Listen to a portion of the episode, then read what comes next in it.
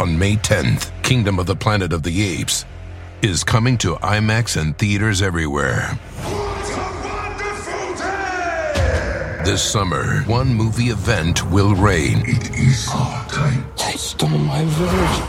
I know where they're taking your clan. Bend for your king. Never. Kingdom of the Planet of the Apes. Only in theaters May 10th. Tickets on sale now. Rated PG 13. Some material may be inappropriate for children under 13. Warning this podcast contains spoilers for the first episode of the new Halo series on Paramount Plus. Elden Ring, kind of, not really. Shadow of the Colossus, which is a game that is almost 20 years old now, but is well worth your time if you can play it. Injustice, and possibly more video games. You have been warned.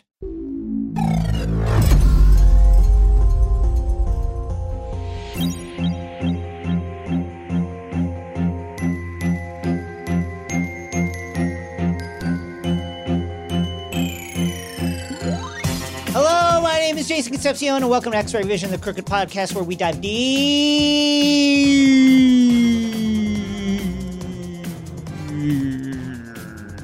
into your favorite shows, movies, comics, and pop culture.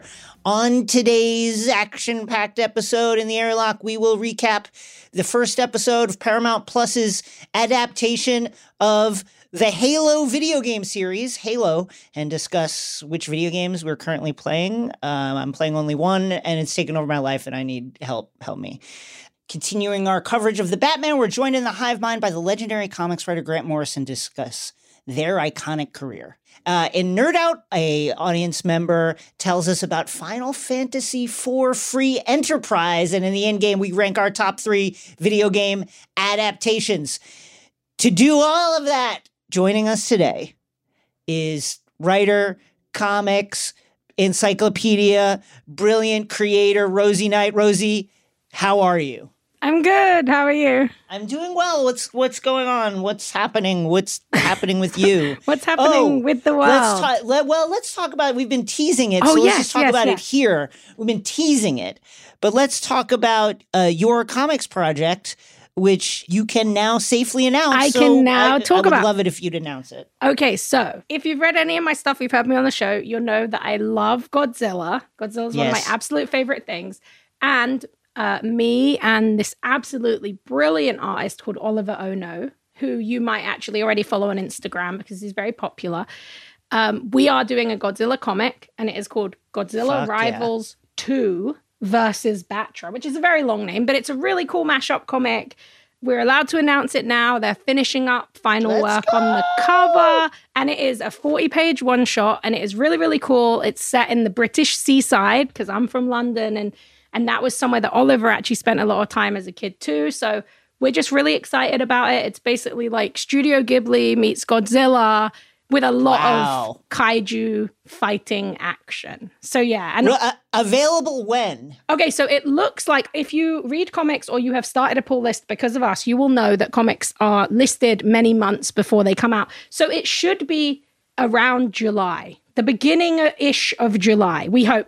And as soon as it is really available and we have a link where you can order it and stuff, I'll make sure that we put it in the show notes and people can have a look. And hopefully we'll talk about it more because Oliver's art is like so incredible and definitely just go follow him on Instagram, Oliver Ono, and it's just so exciting. And I'm really happy It that this is great. the It- first place I've gotten to talk about it. So thank you for Thank you. asking.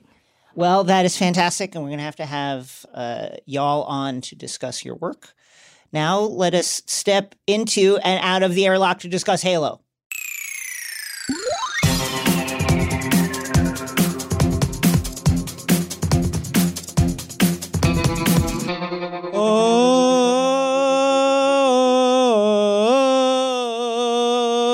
Oh, bum, bum, bum, bum, bum, bum, bum, Halo. Okay, folks, uh, Paramount Plus's uh, adaptation of Halo, it's been long waited for. Man, I remember, Rosie, back in like Halo 3 days, Mhm. Halo 3 had an absolutely incredible uh, promotional campaign that was like these really grounded action vignettes of Master Chief and his apocalyptic war against the Covenant uh, alien races. Uh, and it was really, really cool. And it was around that time that people were like, oh, Halo movie. It's going to happen. Who will it be? Will it be uh, Spielberg? Will it be Neil Blomkamp of District 9? Who will be? And this has been we've been waiting for it, waiting for it, waiting for it. I had forgotten about it. I stopped playing Halo. I started playing Halo again. I stopped again and then I started again. And now here we are. The year is 2022 and the Halo television series uh, has now aired on Paramount Plus. Will have aired by the time you are listening to this. Uh, and we are going to recap now episode one of the Halo series titled Contact, written by Steven Kane and Kyle Killen. The year is 2552. And first of all, congrats to the human race for making it that far. I didn't think it was, I didn't, I didn't think you were going to get there. To be honest with you, sitting here in uh, in 2022, I'm not 100% convinced that you're going to get there, but in this fictional world, you got there and I'm and I'm kind of proud of you even though you you still be colonizing, but that's okay. You know, Okay. it's human nature. And it's Yeah. that's why they call it science fiction, baby. It's fictional. So the year is 2552. We are on the planet Madrigal, which is part of uh, Unified Earth government territory. It is a uh, colony. Uh, human colonists uh, went out into various far flung planets of the galaxy where they would then mine for resources or what have you, and they would send that back to the Central Earth government. And over time, uh, the colonists have been like, hey, we're being exploited by you, Central Earth government. And that is the state of affairs today. Madrigal is a planet rich in exploitable resources, populated by a diverse body of very restive human colonists. The UEG's relationship with its outer colonies is is very bad. Is for anyone who read the uh, first Halo novelizations by Eric Nylund, you'll you'll understand where where we're coming from with that. When the colonies act up, when they insurrect, when they rebel against the UEG. Uh, the UEG sends in the Space Marines, the UNSC, United uh, Nations Security something something. I forgot what it was. Marines and the newly cre- kind of newly created elite force of specially trained and equipped warriors known as the Spartans. They are widely feared throughout the colonies, and they are a, a, a subject of much propaganda by the UEG. Uh, so Kwan Ha is a colonist. She and her friends are exploring the landscape of Madrigal, um, where the various plants are, uh, are are rich with heavy hydrogen, which is very useful apparently as an energy source and also for drugs. Uh, Kwan sees something strange in the woods. She follows it. She sees an alien ship near a cave where there's clearly some sort of mining activity taking place. Kwan is like, okay, like let's return to the outpost. We have to tell everybody what's happening, and their- her friends are kind of like, oh, you no, let's not do that, which is crazy. Like, why? Why would they do Guys, that? there's an alien ship here. Mhm. I think we need to go back. Uh, and then in that moment, they are attacked by the Covenant, who are, uh, we're going to find this out over the course of the series. So, minor spoiler, but this is like available information if you've ever played a Halo game, which is probably likely. Uh, the Covenant is an alliance of alien races who have bound together for uh, religious reasons. And uh, they uh, are extremely adept and militaristic, and they have plasma weaponry, and you don't want to fuck with them. Kwan sends up a flare, warns the outposts. The colonists, including Kwan's father, swing into mm-hmm. action. They arm themselves with like this was crazy with like assault weapons. Like from the 21st slash 22nd, like 300 year old guns, which I get it. If you're the UEG, you probably don't want your colonists having like really good weapons, but They are that as it may, outgunned in a They- unbelievable fashion. Unbelievable. They just have like antiques out here. Um, so they, all the guns and all that stuff, it doesn't it doesn't matter because the elites are like seven feet tall, incredibly strong. They have uh, energy shields that just turn back the bullets with ease, and they are armed with plasma weaponry that just melt people. They easily brush the colonials aside. And uh, just as the colonials are- are being completely wiped out, the UNSC and four Spartans, Soren, Riz, Kai, and the Master Chief, John 117, arrive. And uh, they are badass, so they manage to check the attack. Uh, and it's uh, it's another victory for the Spartans, minus the fact that every single colonial has been massacred I mean, except for Kwan so many people. So so it's kind of like it's a it's a you win some you lose some but listen the the the colony has been defended. Uh, the spartans uh, set off to find out where the landing site is. They discover the same cave that Kwan had found and inside that cave there is some sort of alien artifact that the that the covenant were trying to extract. Chief touches it the device activates with this green light uh, sending out these uh, interesting lines and patterns. And suddenly, inside Chief's mind, uh, something unlocks, and these long buried memories start emerging. And he sees like snippets of like some other planet, uh, a, a dog, like uh, some kind of crashed ship. And then Chief snaps out of it. A cloaked elite sprints out of the cave, knocking down Kwan, who has already been through so much today. And now Kwan's knocked unconscious by a fleeing elite. The elite escapes. Chief is like, hey, uh, take this alien dropship back to Fleet Command so they can look into it. I am going uh, to go after the elite to see where he went, and uh, that's what I'm going to do. I'm going to get that artifact back, and that's what we're doing. And the Spartans are like, "Are you sure that's kind of like not procedure?" He's like, "Don't worry about it. I'm the Master Chief. I order you to do this." On Reach, uh, which is an important United uh, government world, 10 and a half light years from Earth. It's the home of UNSC Fleet Command. We meet Dr. Catherine Halsey, who is a brilliant super genius behind the Spartan Project and other secret programs of which we will soon learn about. And if you have read the Halo novelizations or played a Halo game, you probably can figure out where this is going. She sees something in the way uh, that the artifact reacts to the Master Chief. She's watching like the security footage of this uh, that interests her. Admiral Parangosky arrives at Halsey's lab, uh, and she is like the big muckety muck at Fleet Command. And she arrives and she's like, listen, Security Council might just cut your funding uh, because of this Madrigal debacle. Like, it doesn't look great. The yes, the Spartans defeated the Covenant, but like all the Colonials are dead. And Halsey's like, forget about the Colonials. We don't. ca- We literally don't want to talk about them anymore. Let's talk about this artifact that we that we found on Madrigal. And we learn uh, through this conversation that the UEG has been fighting the Covenant for a long time, but apparently, uh, most colonials don't really they think that covenant is like a myth. Mm-hmm. And also after all these years the ueg has no idea what the covenant want. They have no idea what they want. So maybe this artifact will tell them what they want. This is the first time they've got any kind of indication that the covenant wants something so they know that they have to get this artifact.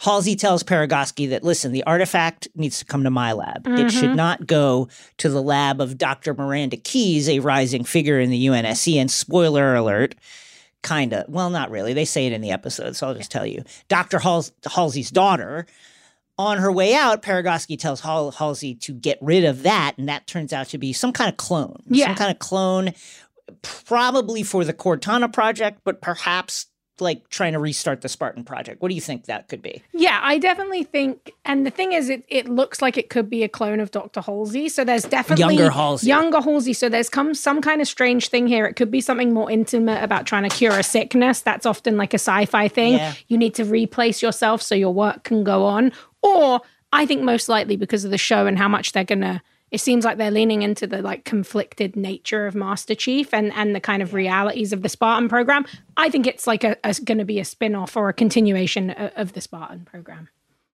we then go shockingly i must say to high charity uh, another another location from the video games somewhere in uncharted space this is the covenant high command mega base the size of a planet looks like a gigantic jellyfish uh, a covenant prophet who i- is uh, prophets are part of the alien alliance and they are basically the leadership class uh, in the covenant is discussing with a human woman named Makee. Well, They don't actually say her name in this, but from IMDb, this is cheating, but M A K E E. So I'm going to say Makee.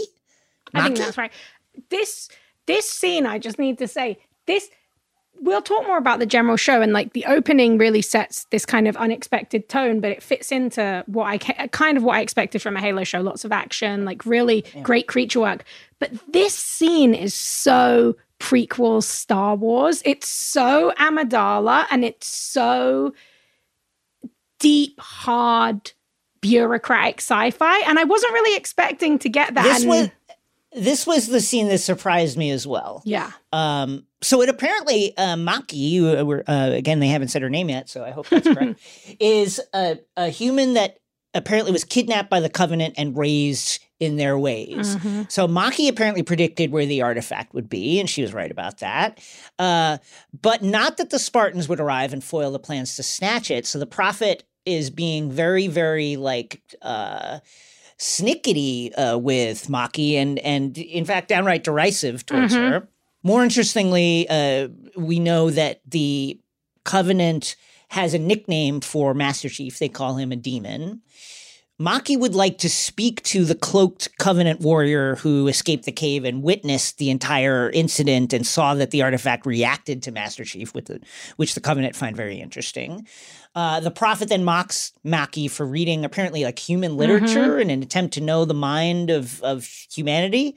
On Master Chief's Condor, uh, Kwan wakes up en route to Reach. She finds the Master Chief staring at the artifact. He's just obsessed with this fucking thing. Yeah, he wants a to know about that flashback. Like he's What this is that? the conflict. Like wasn't he just always Master Chief? Who is this Right, he- dog? like what is Right. this Where did where did he come from? You know, and that's that's obviously going to be the major seed. And I kind of think the the nod about Makee reading like human literature hints that there's going to be some kind of conflict there that's relative of this idea of the covenant and the humans and some kind of I important smell a romance? I Uh-huh. smell a romance Seems across like nations. two people who might not know where they come from who've been adopted I by strange it. classes. I know, I love it. Um, Miranda Keyes holograms in to talk to Kwan, and, and she's like, "Hey, listen, I'm really, really sorry that your dad and everyone you ever knew has been massacred by the Covenant in front of your Uh, eyes, brutally. That was really tough, but, but, but, but, if you were to like get on the 26th century TikTok and be like, hey, hey, y'all, you know what was really cool? The Spartans, they came and defended us. And yes, I'm the only survivor, but they did a great job and they are here to protect us. If you would go on, uh, you know, the, do a media tour and just help us sell how what a great job the, the Spartans are doing for the colonials, that would really be a help. And Kwan's like, "Mm, no, No. I'm not going to do that. I'm not going to sell out like that. She says that if she were to record such a video, she would just say, hey, you know what? The Spartans uh, slaughtered everybody. What about that? That's what they did. And if you don't want me to do that, here are my demands free Madrigal from UEG Control. And uh, Miranda Keyes is like, well, that went badly and hangs up. we go back to Reach. Where Halsey is uh, studying Master Chief's vitals. Everything here's, you know how you uh, your iPhone uh, or your device gives you uh, now hopefully gives you the option to like opt out of all your information being like sold to various places. The uh, the the Mjolnir armor does not have that. You can't turn it No. off. Everything everything gets sent to UNSC Fleet Command, and Halsey is studying Master Chief's vitals, and she notices that whoa, this artifact really did something to Chief. Like his biology is different somehow, and um, she notices that curiously, Master Chief has not mentioned that he's feeling weird or anything. So that's a note of concern. She speaks with him, uh, asks him about it. He says, Listen, I touched the object and I saw stuff. I, I saw visions of like maybe my childhood. I saw a dog. And it's clear that Master Chief is very troubled by this. On Reach, Dr. Keyes uh, talks with her dad, uh, Captain Jacob Keyes, I'm just going to call Captain Jacob, uh, about Miranda's unsuccessful attempt at diplomacy at diplomacy with Kwan. It was bad. Like It was not It was badly timed. It was like, It hey, sorry your out. friends died, but could you just like do some cool propaganda for us, even though we've Yeah, been messing ju- up your lives for yeah, like just like go straight to camera. Just like if you could do uh, just uh, video something vertical Yeah, and just go straight to camera about make some content about this Meanwhile, massacre. like, Meanwhile, while her dad is talking to her about Ugh. this, they're like dissecting covenant bodies all Mm-hmm. around her, which is like not the setting to have this conversation. Anyway, Keyes is frustrated that Halsey is stymieing her career at every term. And here we learn that uh, to make things even weirder, that's her mom. So, okay, that's an issue. Shocking. And then uh, at the end of this co- uh, conversation, Captain uh, Jacob, her dad, again, just very casually drops the news that, hey, uh, we're going to disappear Kwan. What? Yeah, we're gonna liquidate her. What? Yeah, we're gonna assassinate her. What? Yeah, we're gonna ex. We're gonna fucking kill her because the story, whatever story she has, we don't want that to get out. It's just much easier if all the col- the colonists from Madrigal die.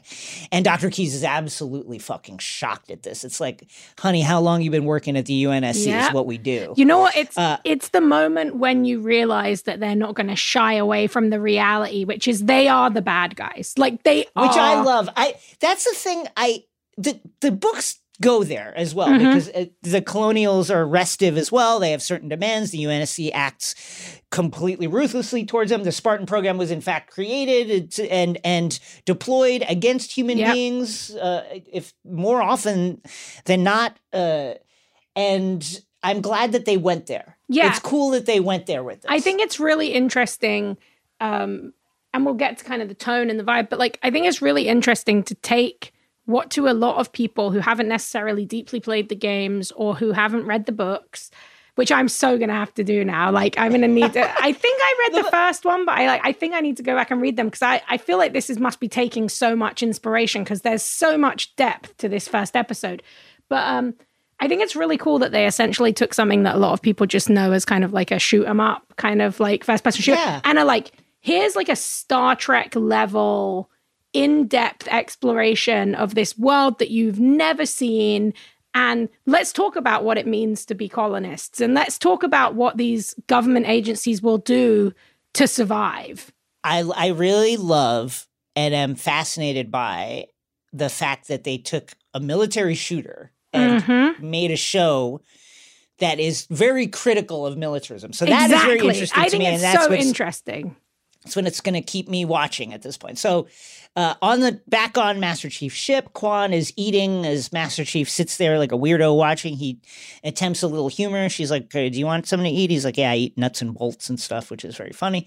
She's like, "You ever take off your helmet? You know, Mandalorian style?" Mm-hmm. And he says, uh, "Like the Mandalorian, no, that's uh, that is the way."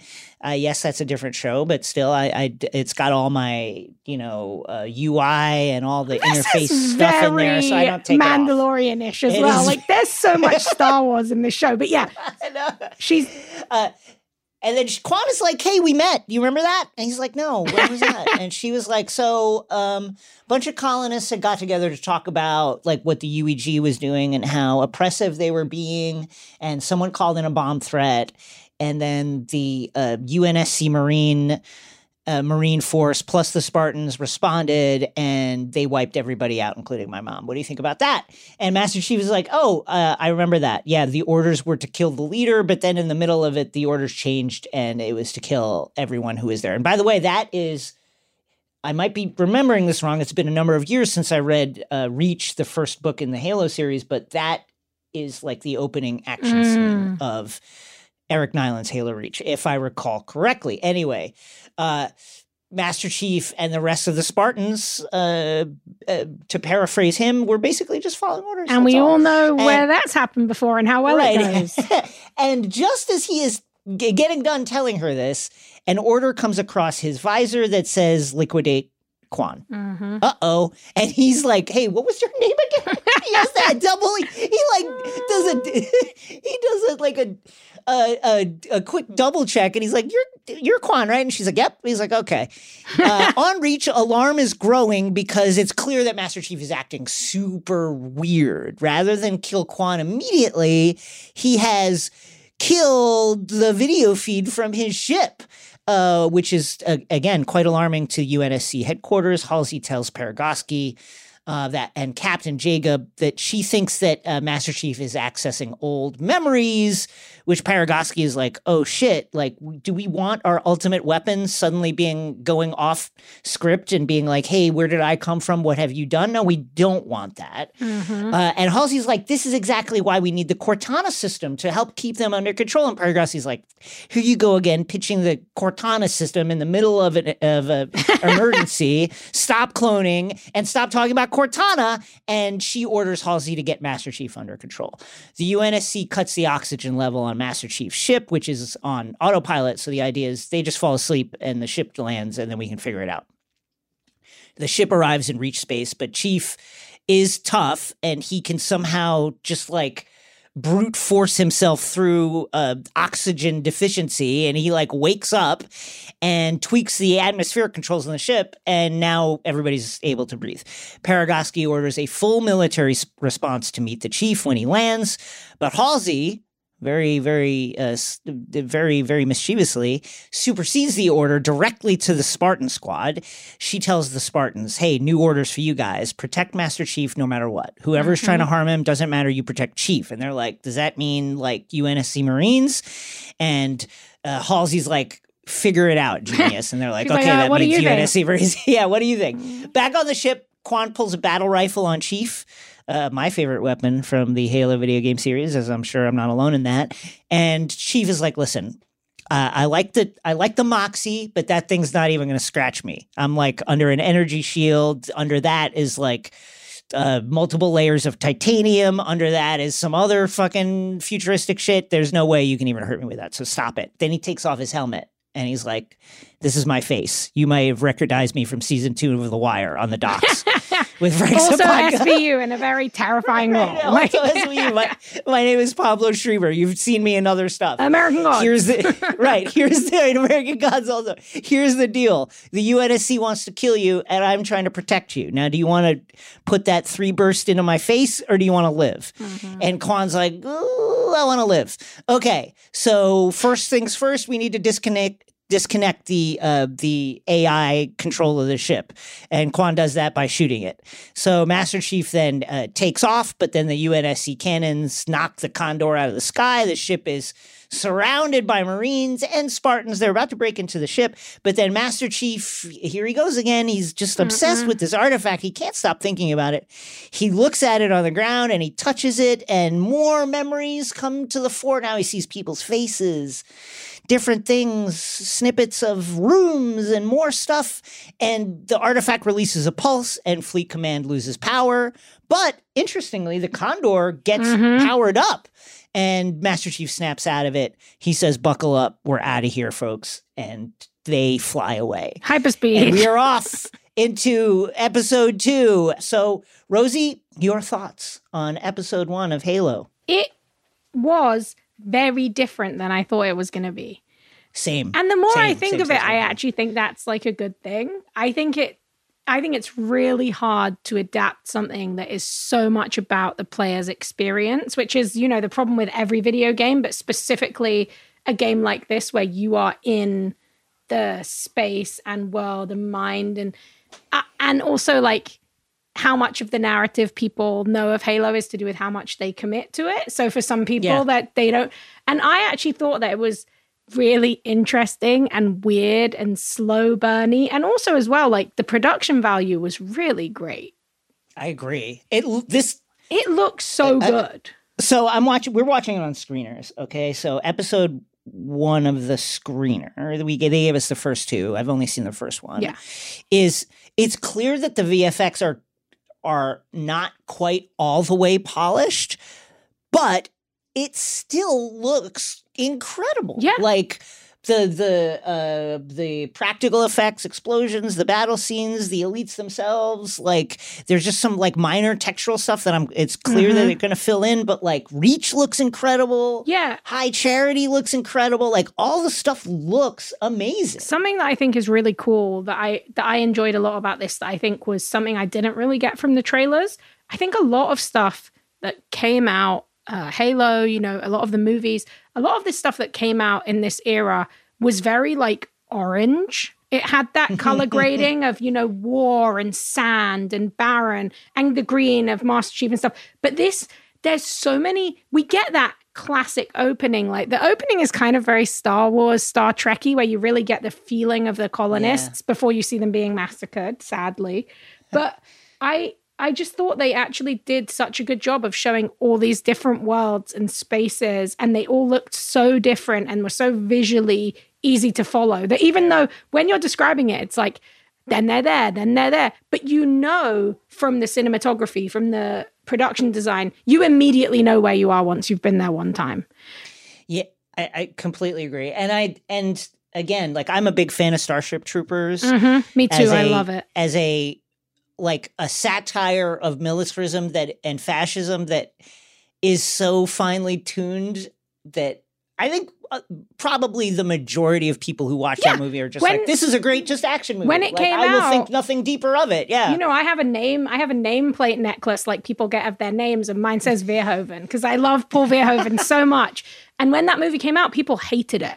People were Hated like, it. "This is military fascist propaganda," which is what the book it's based on was. But Yeah. actually, it's such a searing, fucking brilliant, brutal satire. And every time you watch it, it still feels absolutely relevant. And I definitely, I definitely like that this this is not as funny. Starship Troopers is like hilarious, but I love that this has that same intention of examining the idea of like a militarized action show and and what it means to be a militarized force. I think it's it's a really interesting and unexpected. Yeah, I love that.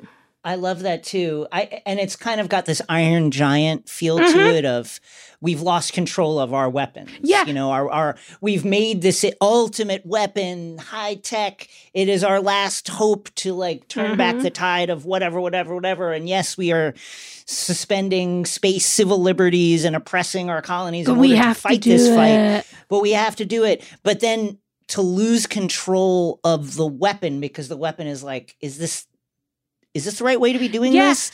Is I love stories Me like too. that, and so I'm on the hook. I also think I- that I- you some one of the moments that you said that's like I think is actually really smart in retrospect is like how Master Chief can wake up when they turn down the oxygen levels. It's like don't be surprised. You literally built him to be like immortal, in infallible, like and now what happens when that thing that you created to destroy other people, to destroy this a you know how many you know we're talking about video games like what about you know i'm not saying this is the route that this is going to go but i love the implication of like that kind of um did you ever play that playstation 1 game shadow of the colossus Oh my right god! Right. So the whole time. Let me first of all, yeah yes, of course i knew it uh, Shadow of the Colossus, for those of you who don't know, is a game uh, by uh, one of the great auteurs of video games, Fumito Ueda, and it is about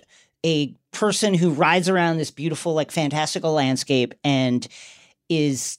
Uh, that person's mission is to like kill these massive very gentle beasts but like, we think the you thing know that you're meant to think because you're it's a monster because you're playing a video game right it's a Right. monster and you are the person you've got to kill them and and you realize at the end that that you are the bad guy you are not you are the bad. hero You're killing these these gentle giants that are just like chilling in fields. yeah and are, are then- like part of the the natural order of things they're these beautiful and that is like one of the most visceral versions of that story that i think of so often and i definitely feel like there's something interesting in what they're seeding here where it's like master chief recontextualizing the people that he's meant to be killing and and realizing that there's a humanity to everyone and and that's really i mean obviously pablo schreiber he's he's doing the master chief thing it looks incredible the suit is like absolutely It- perfect Eh, eh, perfect. but perfect. Yerin Ha, who plays uh, Kwan Ha, I think that's the that's the human heart of the show. And I I think agree. even though you know her whole family got fridged and her whole community, I think that it's very smart to do that kind of man. It's like you know, it's the buddy, it's the buddy unexpected team up. It's the the re- the revolutionary and the military man. It's it's a little bit Mandalorian-ish, but you know, there's no child. It's just like it's Hidden Fortress. It's the two people who team up. It's a hero's journey. And and Yerin Ha is so good. Like when she was She's great. doing She's this great. the Kwan Ha did this like when she does the the speech to the doctor and she's saying she's like you know what i'm just going to tell them that you did it and she's so Right. unhinged and angry and you're just like yeah i wouldn't even blame you like they have their you. propaganda and you have yours so i think that this added an unexpectedly kind of human element that i wasn't i don't think that that would have been the story that got told if this show got Same made here. 10 I was years ago. I a hundred percent was not expecting them to take this angle on it, and so that is the thing that will keep me watching because I'm really fascinated. About it. I'm glad you brought up Shadow of the Colossus. Uh, let's talk about some of our favorite video games. I, I just want to say about Shadow of the Colossus. One of the reasons why I think Ueda is brilliant and that game in particular is brilliant is that So one of the mechanics of that game is you have to climb these massive colossi, right? And then kill them. And killing them involves like following this like pattern of of button prompts, like uh circle. Yeah, almost like a rhythm like- game. Yeah, it'll be like circle, triangle, triangle, circle, triangle, tri- and it'll be that these these strings of patterns for minutes and minutes and minutes, and you're like, why am I doing this? Why is this so hard? Why, like, why is this boss fight like this? The reason it's like that is the game is making you complicit in the murder of these colossi. constantly and for a long time like even as you're there and you're thinking why is it taking so long? Why do i have to Right. press all these buttons? You don't stop doing it. Right? you just do it because it's you- what the game is telling you to do. It's what you were ordered to do. You are oh it's a monster. I have to kill it. That's the nature of video and, games. and and that creates this really really like unique emotional feeling mm-hmm. of I, it's one of the saddest games I've Yeah. ever played in my life. when you have the that I couldn't stop realization yeah, It's- of what is happening. that yeah, Yeah. th- that's the power i think of those video of video games rather than film and tv and obviously we love film and tv so much. And you know i had nothing better than sitting in a cinema and feeling like you're immersed in that world. But in video games you become complicit. You take the actions and you make the choices. It's the ultimate pick your own ending story What are you? Are you playing anything right now? Okay.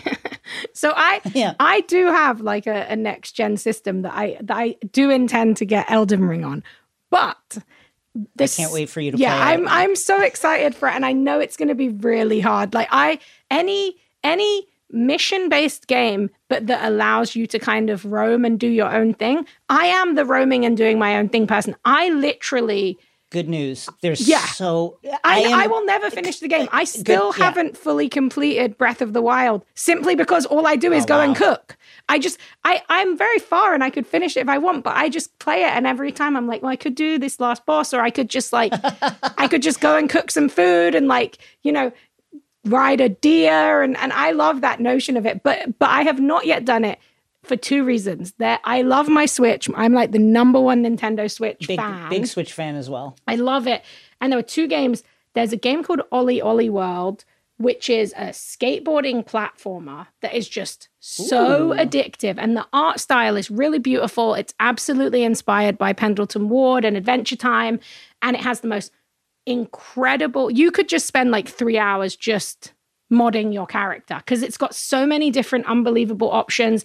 You can have all different kinds of looks and and skin tones and hairstyles and tattoos.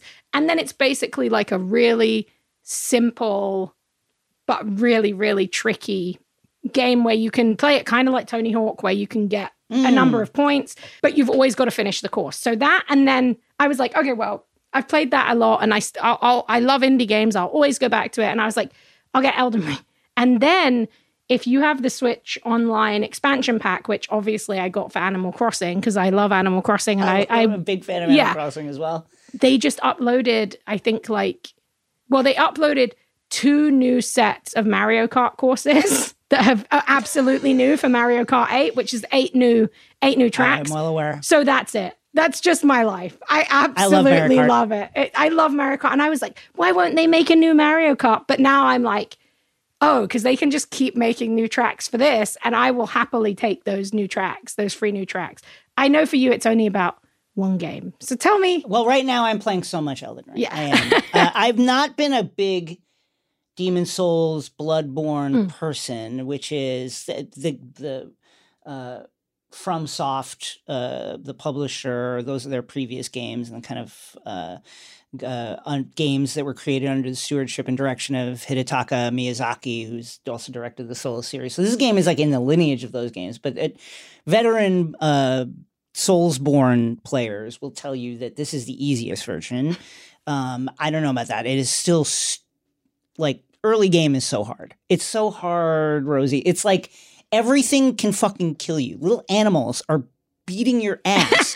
and here's the thing. So th- this game is it's extremely popular and it's extremely Yeah. great. What do I love about Everyone it? I know. love what do I love about it? I love that um it's like Breath of the Wild, there is a feeling of the thrill of exploration, of just Mm. finding new dungeons, new corners of the map, new places, beautiful places.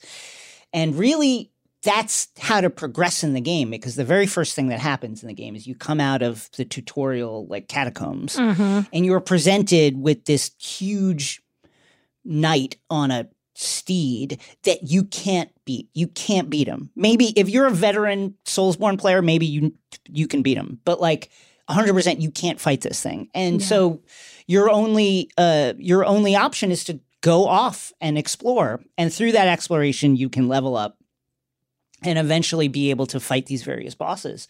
So it's that kind of feeling of what else is there to explore? I'm like I don't know how many hours I'm into this game, but there has I'm there's still a whole section of the map that I haven't unlocked Yeah, yet. you you were saying in Austin you were on like level 77 or something and it was still so hard. Like you hadn't level- got past the hard part. I'll tell you right now, I'm level uh, right now uh, 98, and I'm still getting my ass kicked. um, it's it, it's interesting because there's this whole discourse has come up around this game. Part of what makes these games so difficult is there is there can it, it- how to play them is very opaque. There's Mhm, all these mhm. features and tips and tricks that you really rely on the community to tell you uh, there's all these secret buffs and uh, secret debuffs that you can get by like hugging NPCs and different things and different ways to like make your stuff your your your like weaponry and your uh and your power set like work better but that's not explained to you Yeah. and so this is a, a real feature of these kind of games. And also like players can leave little messages for you in the Yes, game. Like here, look here, there's like a secret passage here, and sometimes those are fakes. So what's been interesting is there was this whole discourse. Some publishers, some of the people, the devs that worked on another game that got released that is also very good that I'm not going to talk about, but they're in America, were like, uh, you know, why do people like this? Why is this? It's so weird. Like taking shots at this game, kind of like at a at a not Mhm. directly, but at a weird angle, being like, oh, it's this huge landscape, but it's so empty, and like the UI is not good. Like you don't, it doesn't tell you all the stuff on the screen. And I agree with that to an extent. But the thing this game does, and this is a hallmark of the kind of not to like not to bundle all Japanese game devs together, okay? But like similar to Shadow of the Colossus, there's a thing that Elden Ring does that is kind of like this uh, where they use the mechanics to kind of like enhance a philosophy. And the philosophy is, eh, eh, from my perspective, ask the other people playing how to play. Yes, I it's And so, so that's what the philosophy Yeah. is. Don't ask us, ask the other players. Create this community. Mm-hmm. And through that, you will discover how to play. And I and whereas the more Western style is here's everything you need, right? Yeah. Uh, and also, like if you need more stuff, you need to be better at it. Here's a, you can might do microtransactions. or yeah, you for can pay. You can pay. They give you this. Uh, Elden Ring gives you everything you need. You just need to know. you need to ask other people. I love and I think, and there's something really. Uh, it sounds hokey, but there's something I think really cool about that. No, I was I watching. Let me. Uh, I want to. I want to shout out this creator. Hold on a second, because I forgot what his name is.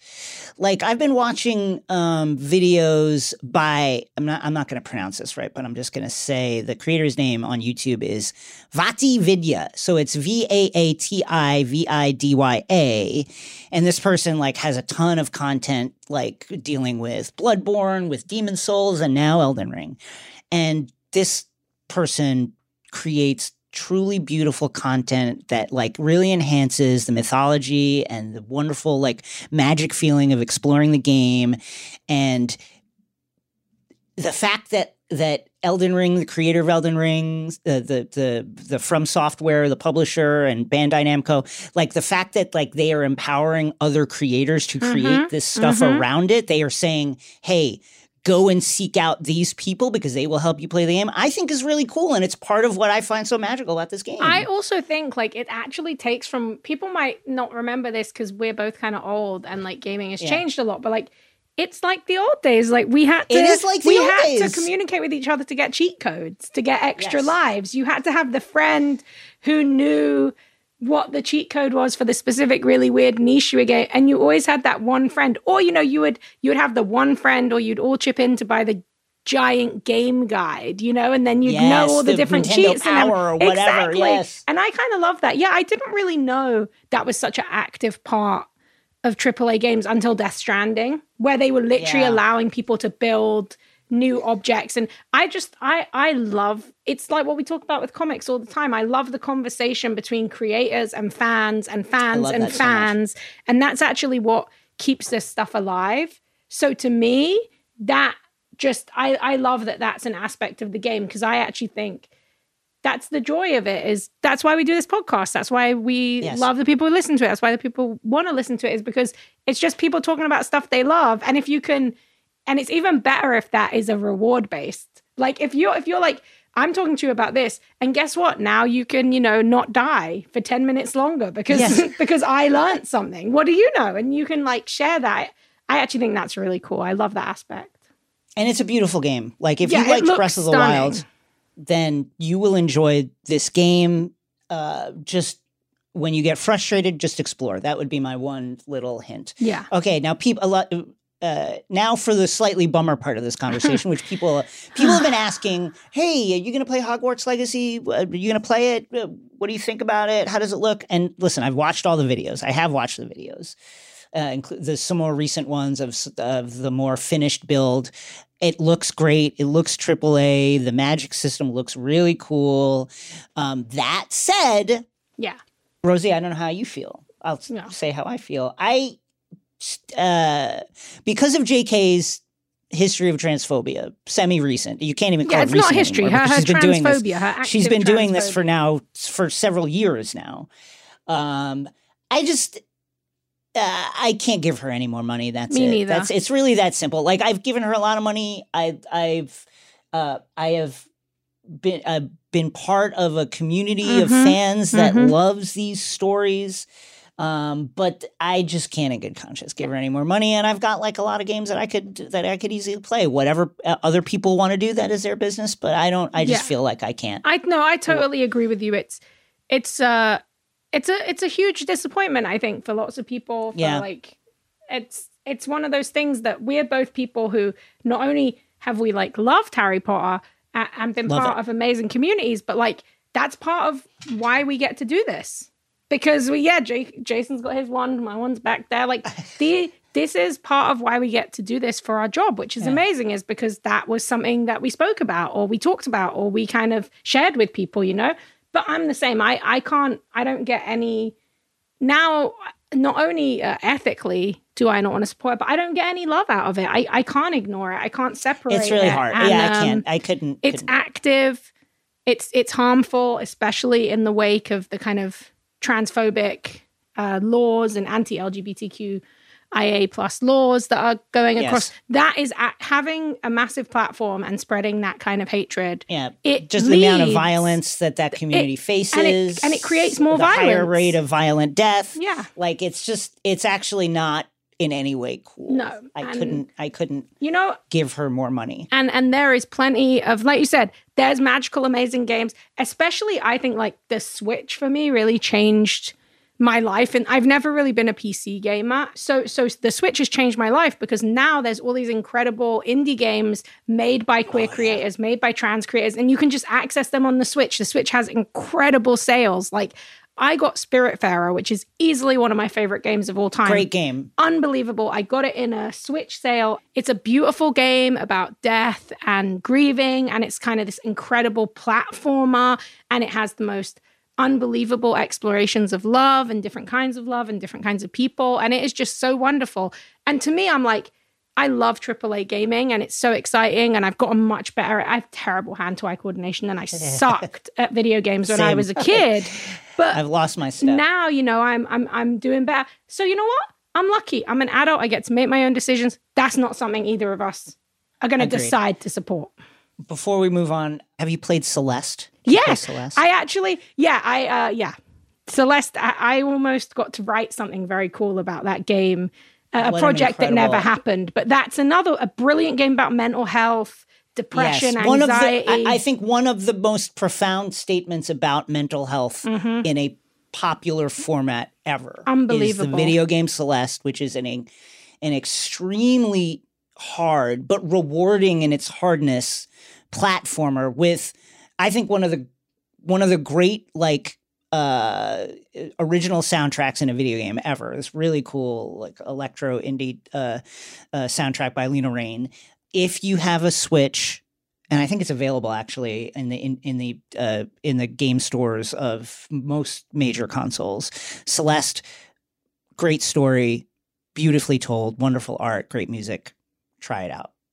Uh, next up, let's talk. What do you say we talk to uh, the the great, the legendary Grant Morrison? I mean, is there anything better?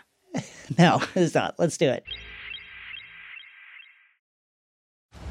On May 10th, Kingdom of the Planet of the Apes is coming to IMAX and theaters everywhere. This summer, one movie event will reign. It is our time. They stole my village. I know where they're taking your clan. Bend for your king. Never. Kingdom of the Planet of the Apes. Only in theaters May 10th. Tickets on sale now. Rated PG 13. Some material may be inappropriate for children under 13.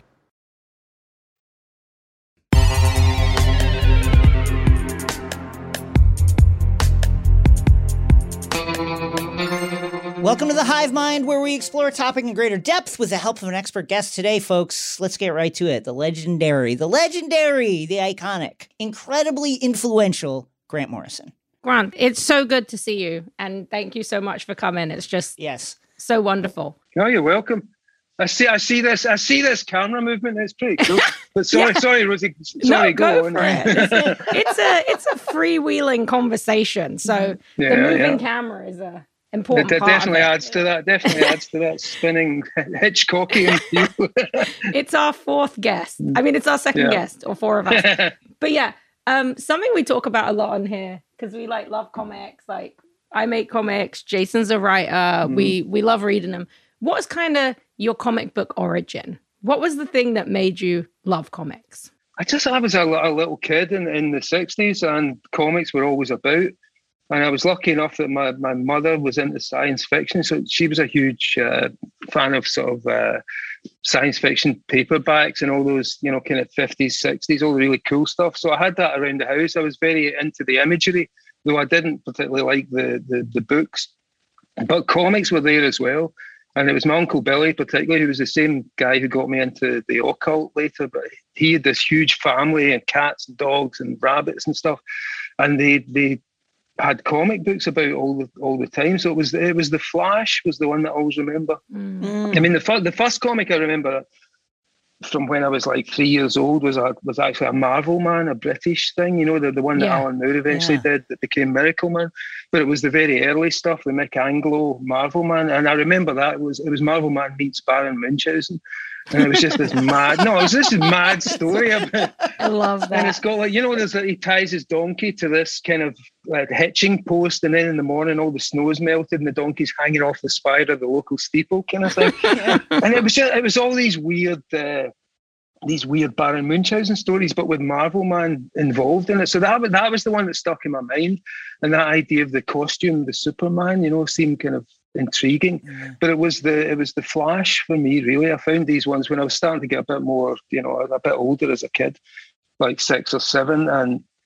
the the Flash comics just really fascinated me. They were just so wild and psychedelic and Mm, colourful, and I just loved the idea that you could move at super speed.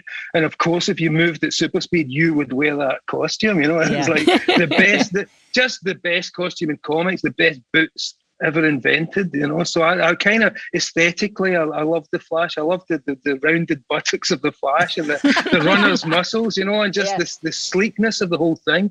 And so that that was it. And from there, it was kind of I remember things like Legion of Superheroes and stuff. Mm. And, but it wasn't until I was 12 years old and I, I was in hospital for an appendix operation. And uh, my aunt Ina, who was Billy's wife, brought me in a big ton of comics, and that was it. I became hooked at that minute. They, and they just they kind of got me through that whole hospital experience, and I was just so into it. I remember it was Action Comics, Superboy, and Flash mm. were the three that mm. really did it for me. So, so that was my kind of origin. Then I became just the classic fanboy, you know, like visiting every every store in Glasgow. Me and my, my friends would sort of get together and we'd just do these like super like like forty mile walks, you know, to find every comic store in the vicinity yeah. because we didn't have dedicated stores back then. Mm-hmm. So you would have to go to every local newsagent or, you know, whatever, whatever drugstore or whatever you'd call it. And they all had different comics because the distribution was so right. spotty. We just we mm-hmm. just kind of got whatever came in on, on the on the ships. So you would find all kinds of different versions of that month's comic books, and it was really it was kind of exciting. You know, you'd walk for miles and come home with this haul. And sometimes it would be really boring, and sometimes you just get some of the best comics ever. So that that was it for me. You know, once once I was a teenager, I got really into the whole collecting and, and mm. fanboyish mm. kind of aspect of it.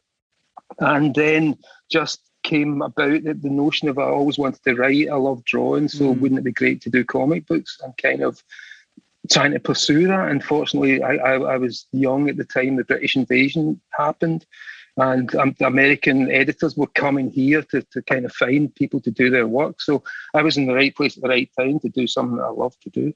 When I, when I think about the comics that you write, there's uh, often a, a self-referential quality, a quality of a, of these are created by a comics reader mm-hmm. who understands the character and is in some way uh, commenting on the image of the character through the story. Was that always something you were going for, or did that just kind of happen organically as you were embarking on your writing career? I guess it, it happened as I got into it, but for me, it's honestly it's a, a, literalism that will eventually be revealed as some kind of weird ADHD or something. Yeah. But it was a, no, it was just a super literal approach to it, which I thought was was was useful to me. Was to to just think what's the actual artifact? What is the mm. the what is the exchange going on between me and the writer of a comic? It's very different from books or from cinema. You know, on, on television or cinema, you can kind of the director tells you what to do. You know, you're taken mm-hmm. through. It's a mm-hmm. two-hour movie. It's it's a 50-minute drama, and you kind of have to stay with it. You know, it's possible to stop and start, mm-hmm. but not in the way with a comic. It's super integrated. You know, the experience mm. that the writers and the artists bring to you, it's tactile. You're holding it, you turn the pages, you can go backwards and forwards. You can, if you've stuck in a bit of the story, you can go back and really stare at an image. Yeah. In a way that you don't do with any other format. So for me, that became the interesting thing is the actual the physicality and the the, the actual reality of what is Superman. Superman mm. is a mm collection of thousands of thousands of pages that, when assembled, creates this concept of a character. And even though that character's personality has changed radically in the, in the 80 or so years he's been around, I think everyone still agrees there's something about it that we all understand to be Superman. And it's not yeah. just the sign, it's not just the costume or the colours. There's an essential character that is somehow accreted over all that time. So I became fascinated by that. That not in the way that I, I, you know I think some of my peers would be interested in telling stories, but what if it was real? You know, or what if the Marvel universe actually existed, but it's Earth six one six? You know, it's over yeah. there somewhere. Whereas to me, it was never over there. It was right here. You could hold it. You could mm. collect all those books and have the entire Marvel universe in a room if you wanted. And that was the real Marvel universe. It was physical. It was touchable. It was tangible, and it developed through decades. And it took like hundreds or potentially by now thousands of people who would mm-hmm. give up their time and their, their creativity to sustain this this hyper object. So for me, that honestly became the fascinating thing, and it was to take it super literally, and to then think, what is what am I doing here? I'm not necessarily telling stories. I, although I am telling stories, the stories also have to take into account the fact that the characters exist as these bizarre thought forms that have outlived me and will outlive you know, Scott Snyder and will outlive, you know, Frank Miller. It's like they're bigger than us. And in what way are they bigger than us? So the stories also then had to kind of address that.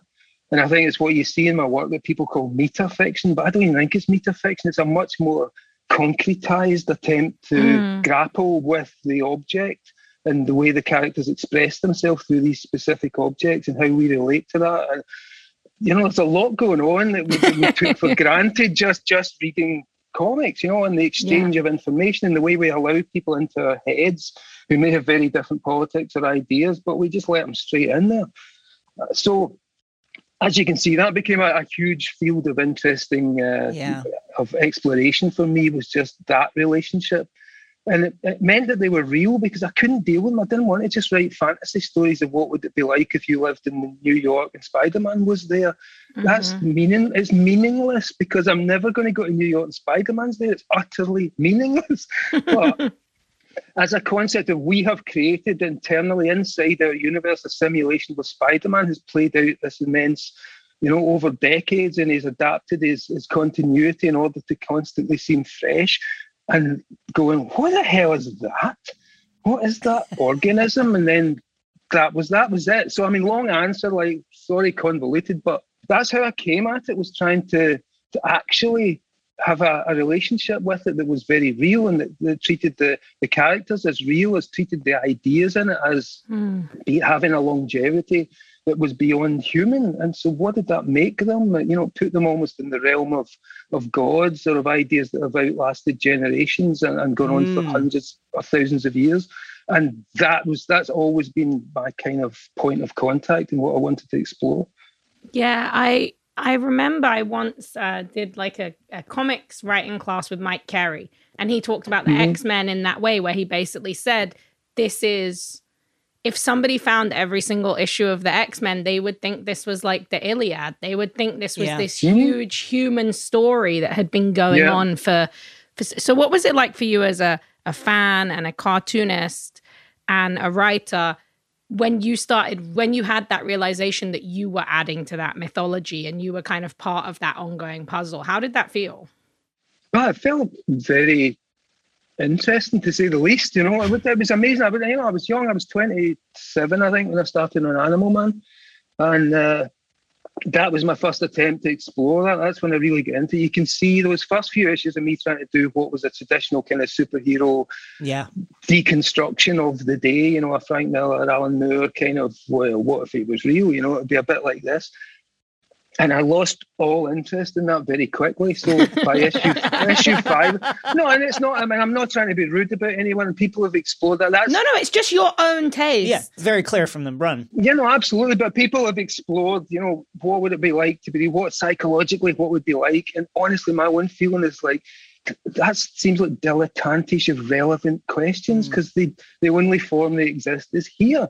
So what do they do? What's the function here? What how did you know? So that so I was kind of with with Animal Man. I began to explore that, and it was quite primitive. Then, you know, I sent in a little drawing of myself, and you know, the artist didn't quite understand the clothes I was wearing, so I look like I'm wearing these Cossack kind of clothes, and I'm doing this. the first page you see me, I'm on my chair doing this kind of Cossack Russian dance. It's amazing. So, but this was this was this little thing I, I sent in there, and it was what I later came to call a fiction suit. And it was the idea, well, okay, these characters exist, but I can create a representation of myself and actually talk to them. Mm. And actually go and have dialogues. And even though it's like they're responding, obviously I'm writing Animal's words, but I'm trying to give it that as much autonomy in my head. I'm thinking, okay, if this guy's real, I've spent 25 issues establishing a personality. He's got a family. He's into this kind of music. He likes this kind of food. What would his answer to this question be?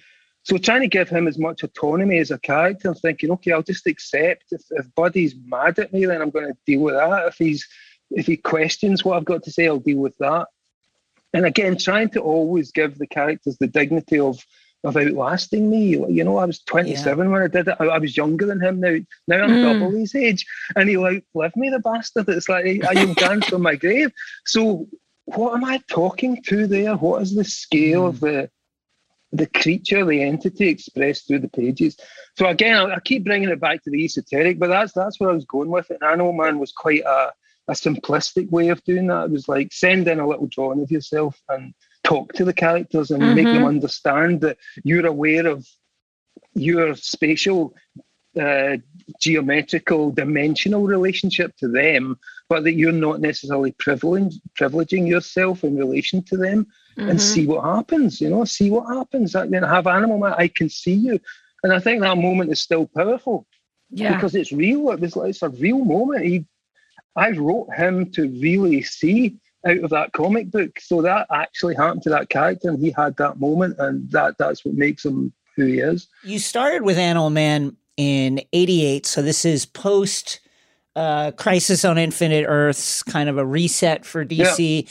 and uh, and it was in retrospect, a pretty audacious choice at um, a character who I think everybody would agree was, you know, a kind of like a, a minor character in the firmament of DC. And then you mm-hmm. do this really original kind of mind bending reflection on a character that not a lot of people had thought about. What was it that made you uh, decide, okay, Animal Man, that's that's the character I want to explore right now at this stage of my career. No, I mean, I, honestly, it, it, was the obscurity, I think, of Animal Man mm. was the number one thing.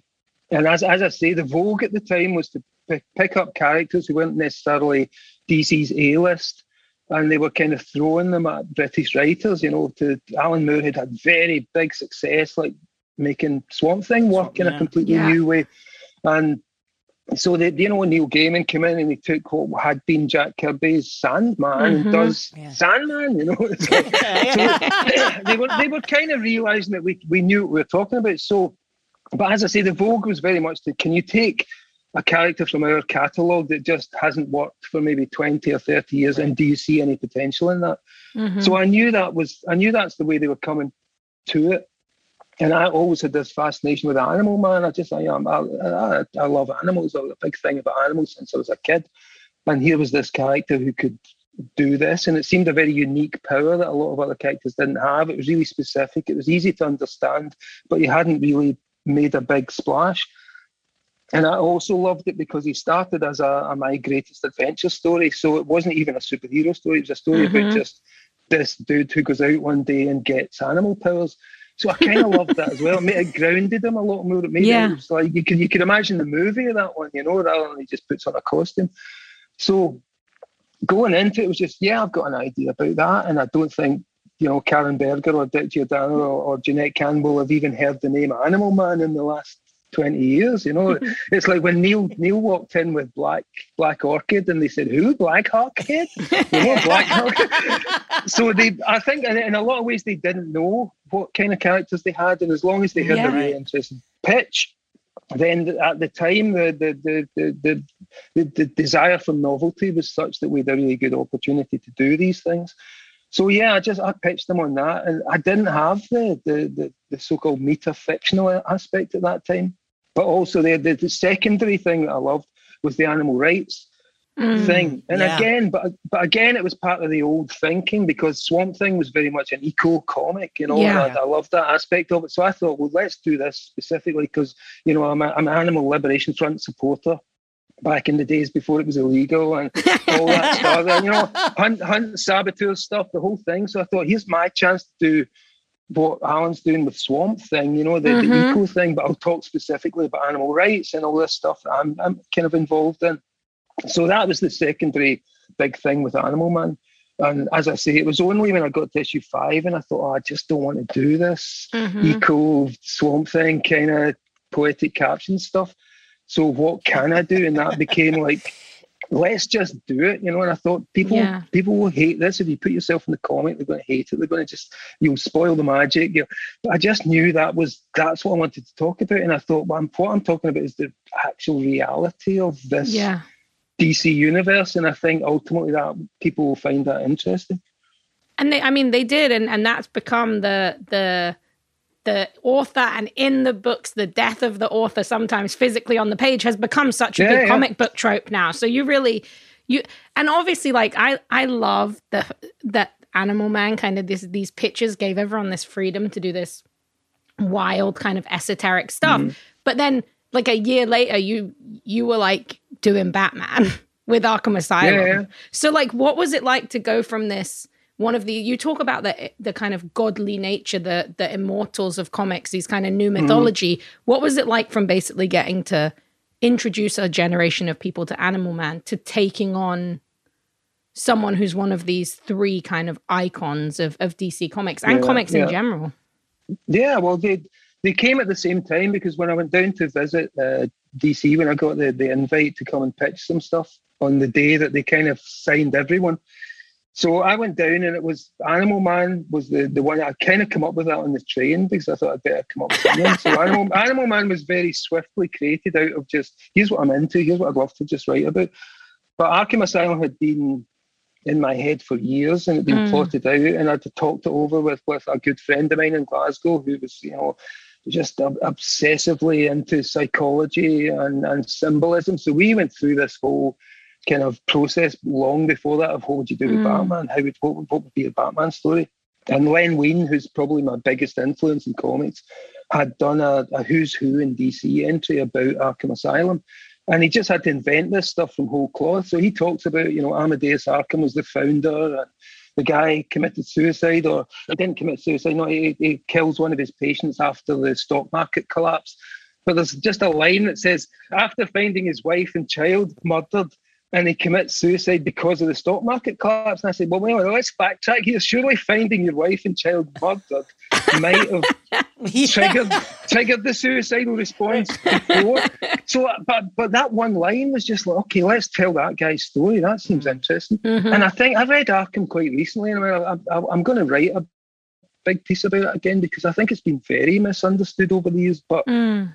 I think that whole story of Amadeus Arkham is really interesting. I think that's what gives it the, the, the real gothic underpinning. In what way do you think people have misunderstood? the- Uh, the I think they story? misunderstood that from the very beginning. They didn't understand that what we were trying to do was like a European, like one of those like Jan Svankmajer puppet movies, one of those animated, something really cranky, like woodcut, like you know, like like Nosferatu, like uh, Mm. what's his name, like the you know the, the vampire guy, like uh, I'm forgetting the names, but Bram Stoker. it was it.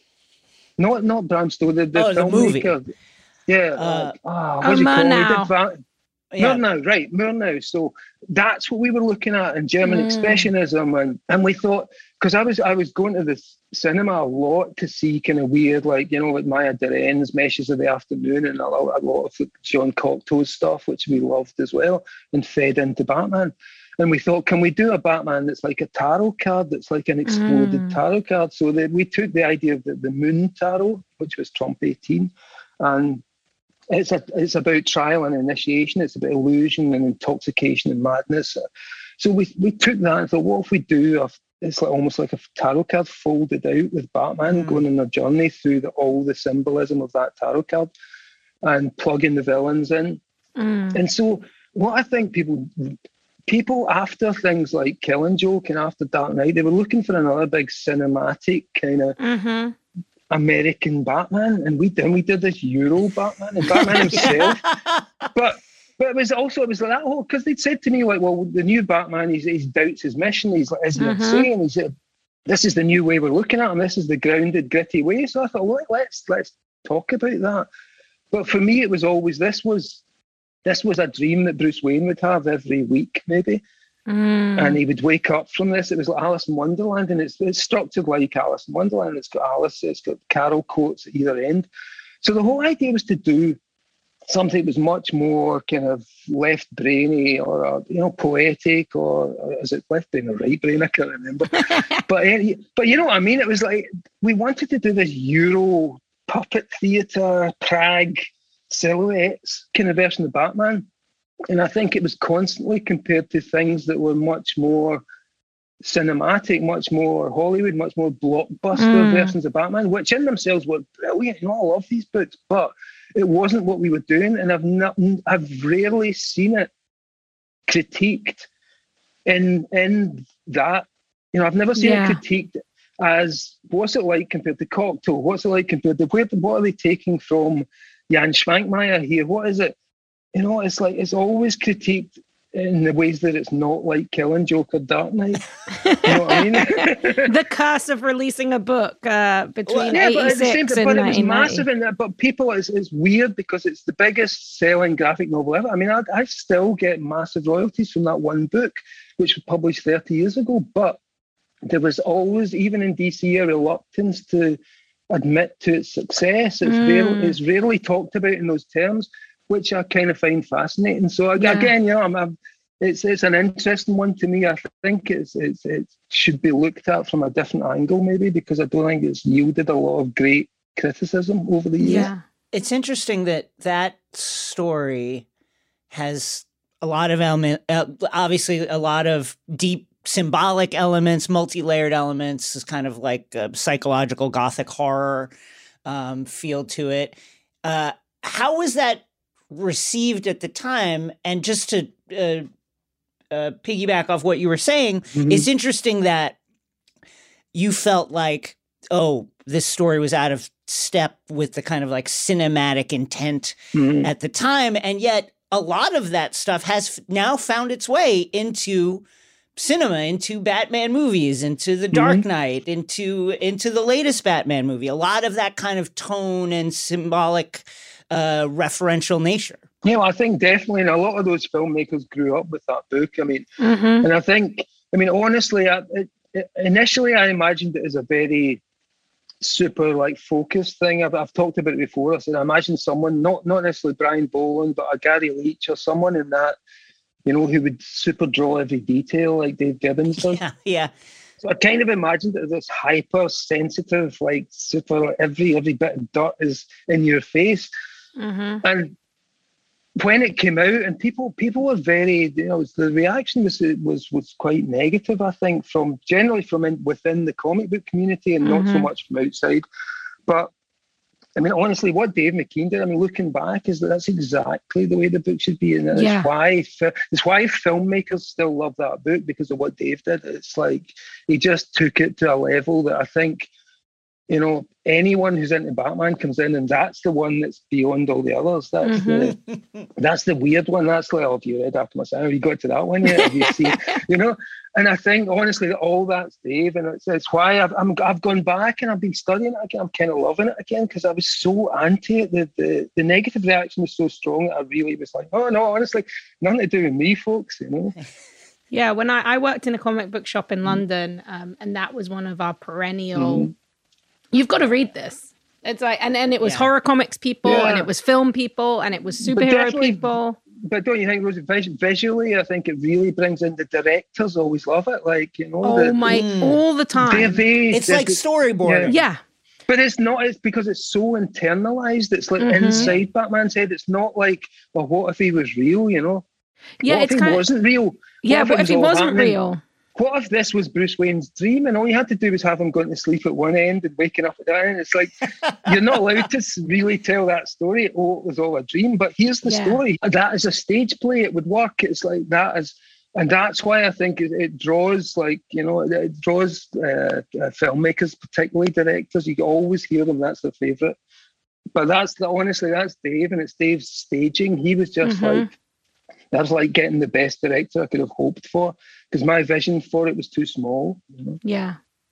And something that's kind of, I guess, something that I find really interesting about that, I think I would, I'm so excited that you want to write about it more because Mhm. Now we have an accessibility to stuff like Svankmajer. You know, the Jabberwocky's just on, Yeah, yeah. it's just on YouTube. Yeah. And a lot of people, Yeah, I think no. they haven't seen that stuff. They haven't read Band of Destiny before. They hadn't, But also it's stuff they would love. I mean, I, I think all that all that stuff is like, you know, people who are into genre, who are into movies, they're gonna love the Svankmajer stuff. It's just it, it was avant-garde in the 80s or the 90s. But right now I think it's like people's imaginations have been broadened by all kinds of television shows and films. Mhm. Everyone's been woken up to science fiction and fantasy and horror.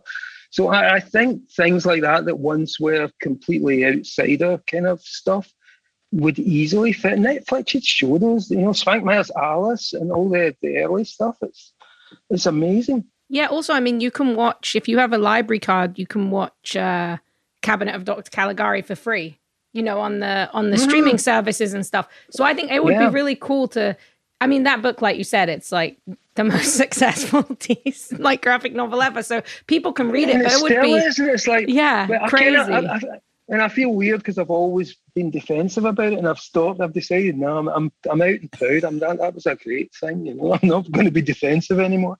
I'd love to see people get to recontextualize it with that knowledge and those kind of touch points. I mean, who knows? Who knows if they will? But it, I think they should look at it that way. It's it's like theatre. It's like it's not comics. It's not. hmm it's like Artaud, it's like you know, it's it's it's those influences were what made Arkham Asylum, and I've I've never seen it kind of studied in those terms. I've always seen it compared to films or to something else that, that it was not not influenced by. About a year ago, Tim Seeley, the artist Tim Seeley, uh, shared a panel mm-hmm. from uh, your run on Batman. I think it's Batman six six six, and it's Damian, and uh, around Damian are these uh, text bubbles uh, that are the television news like that he is oh, listening oh, to. One, yeah. And, yeah, yeah, and it's like temperatures temperatures rose uh, for a record-breaking 123rd day. Quarantine yeah, restrictions like, remain, remain, but British China, authorities, China down, Chinese yeah, China epidemic, like, uh, which claimed yeah. more than 18 million lives, will soon be under control, say Chinese health authorities. And this is 2007. Mm-hmm. And yeah. it's interesting because you, uh, when people talk about your work, they often talk about this kind of far-flung uh, almost predictive quality. And at the same time, I think if you look back, you're just drawing very logical, rational lines from things that were happening at the time. Mm-hmm. How do you feel about that stuff yeah. now? It's just weather. It's just like seeing how the weather works, you know. Yeah. You know, as I've always said, one when I talk about magic, you know, one part of magic back in the days of the pharaohs you would be considered magic if you'd worked out how the Nile works and worked out how the seasons work and mm-hmm. how the mm-hmm. Nile is sometimes that fertilizes the valley and sometimes it's dry. To the Pharaoh, your knowledge is magic because he's not thought on these scales. He's not studied those particular patterns. So it's just honestly, it's just a case of here's the pattern, here's what it's obviously going to play out, here's how it's played out before in history, and here's how it's likely to play out again because these things tend to fractal in the same ways. And this is what it's likely to be like in 10 years' time. So it's not hard, but it, like I said, magic sometimes looks like magic to people in the same mm-hmm. way that mm-hmm. weather looks weather looks like where how do they know what the weather's going to be in LA? And yet they can tell you to the minute. They tell you it's, the, cloud, the clouds will pass at 12 a.m. Oh wow, the clouds just passed. So it's it's just uh it's just observation, you know, mm. and seeing where the strands are going to play. And it's it's why I'm I'm very concerned that I live four miles from NATO's number one nuclear target. Oh, right God. yeah, I, I'm in I'm in the red zone, the actual red bit where everything is obliterated. So yeah, think about that. 2022. it's fun. It's fun. Yeah. It's a, kind of, I guess, like in the in the something that I feel like kind of combines that predictive nature and that kind of that more esoteric, but also links into like talking about how you originally imagined Arkham as this super detailed, hyper detailed thing. Let's talk about X Men because New X Men, yeah, yeah. you know, please, Frank's please. work on there. That is a book that I feel like it ended up predicting a lot. It ended up shaping how the X Men existed for decades on screen in comics. What was it like for you? You take you DC Batman like that. Mm. You'd done that pillar. What was it like for you to take on the X Men who have this again? That is a mythological amount of space to play with and and stories to add to. What was your kind of approach there, and and how did New X Men come to be? Well, they, it was uh, Joe Quesada called up and he said, "Do you want to do Spider Man or X Men?" And I just what a choice! You know, yeah, but I like Spider Man, but I just have no connection. Never had any connection to that guy. I feel nothing about Spider Man. You know, I like the movies, but I, I, I had nothing for Spider Man. But I like team books. I like ensemble books, and I like you know different characters kind of clashing with one another. So I, I said I'll do X Men and then thinking about it was just like, what can we do with X Men? I hate the kind of the the persecuted thing. You know, I thought it was time, and it seemed like time. Again, it's like the nostalgia, the the poignancy of the past. Mm-hmm. When around about 2000, you know, everyone thought we're really doing it here. It's been 10 years since the fall of the Berlin Wall. Wow, globalization is a good word, not a bad one. And, you know, there was this sense like there was a, a potential. The 21st century yeah. had come and then everything really changed and it's got just more and more berserk. But the X Men was kind of coming after the Invisibles, and the Invisibles had been very mm-hmm, utopian. Yeah. And I began to see the different strands that would, would the, the utopian vision might not be. You know, that might be a bit 60s, a bit you know, you were taking a lot of ecstasy, and of course, everything looked wonderful. so th- there was that sense of like, where, where's it going to go next? And but what I did want to do, like I say, was I, I really saw the rise of geek culture. I saw that there was going to be superhero films now. There's going to be a retreat into almost infantilism where culture would back off from the future because the future was suddenly scary. It was we don't want to go there anymore. It's like oh no, it's it's dystopia. It used to be Star Trek. Now it's the, it's The Walking Dead, and and mm. even though The Walking Dead wasn't around at that time, but that's that's my my these are my two polarities, you know. And at that time, it was like, oh, let's let's not face the future. Let's let's uh, talk about the past. So you're getting music recycled. Everything was recycled, and and children's comics from the '60s were being turned into blockbusters. So it was about that, and I thought, well, that's the it's, it's the idea of the geek culture, the nerd culture, the underground culture. God, all of us who are alternative suddenly you get exposed to the light. You know, instead of Playboy bunnies, suddenly it's mm. suicide girls. It was like the alternative was sexed up and sold. You know, and so that was annoying me. But I thought I have to kind of reflect the fact that in in in a way that means we we poisoned them, we colonized them, and so but we never knew what to do with what we'd done. You know. but yeah, they, they, they, you know, it's true. They our, our food. They they watch our movies. They love our characters. So we we won, but we kind of they were creepier and weirder than us, so they kind of messed it up. But X Men was about well, what if they won? Because I was fed up with the persecution metaphor. Mm. I thought, what if humanity finds out tomorrow that we have an extinction gene? It's done. It's like you guys are like a cancer. It's been you know, mm-hmm. nature just shut you down. And the reason Homo superior exists is in order to carry this forward in the same way that you yeah. carried it forward from Neanderthals or whatever your story you tell yourselves is. And it became, I thought that, oh, there's, there's potential there because then you can create the idea of mutant culture and the notion like, because the idea of, of humans fighting mutants, I thought it seems a bit like punching down if the mutants are uh, just a persecuted minority. But I thought, what if they become like they're coming for you? They are mm. your children. They they are the future. All the things you believed are about to be overturned by these beautiful young freaks. And so it was kind of like I say, it was me talking about what was happening at the mm. time. But it was like, so what if the, suddenly you found out you are, it's over? And it was because to me, that's the reality of, of growing older. It's like, no, oh, there's other people coming, move on. Mm-hmm. And so rather than the X Men being like, oh, they're under the thumb and it's the Sentinels, it's like, what if they're winning? That would really make the war intensify. And I thought, that what gives it more drama? You know, it's yeah. like humans are now reacting to potential extinction. But we can imagine that the nice mutants will probably figure out a way to save mm-hmm. humans. So you have this great drama. And that that was it. So I thought I don't. I always uh, my my favorite X Men was just the whole Chris Claremont, John Byrne yeah, thing when I was a kid. Yeah. So you know that was the one. It was just he, he he was hitting every note and it was very progressive for the time. So I was looking back at that and I thought, well, in, in in the way that the Justice League was the, the kind of mythology, it was like folk tales of larger than life figures. The X Men is, is soap opera, you know, it's always mm. about soap opera. So I thought it's got to have evil twins, it's got to have the, it's got to have the Joan Collins bitch, it's got to have yeah. you know, and it was just all I'd built it like dynasty, or, you know, or like dynasty. And kind of that was what it was. I thought it's soap. It's got to be soap opera. It's got to be mm-hmm. constant like falling out affairs and like screaming matches. And, yeah, the affair. So yeah. yeah, so that that was where it came from, and I, I just built it around that, and then uh, the the weirdness of kind of almost predicting what happened in 9-11 that we had that yeah. issue mm-hmm. out like that was nuts like but i knew you can feel it you can feel it like i say you feel, the weather you can feel it coming Mm. So there was that, and then it was kind of became this post 9 11. Well, you know, here's here's the future. How are you going to deal with it?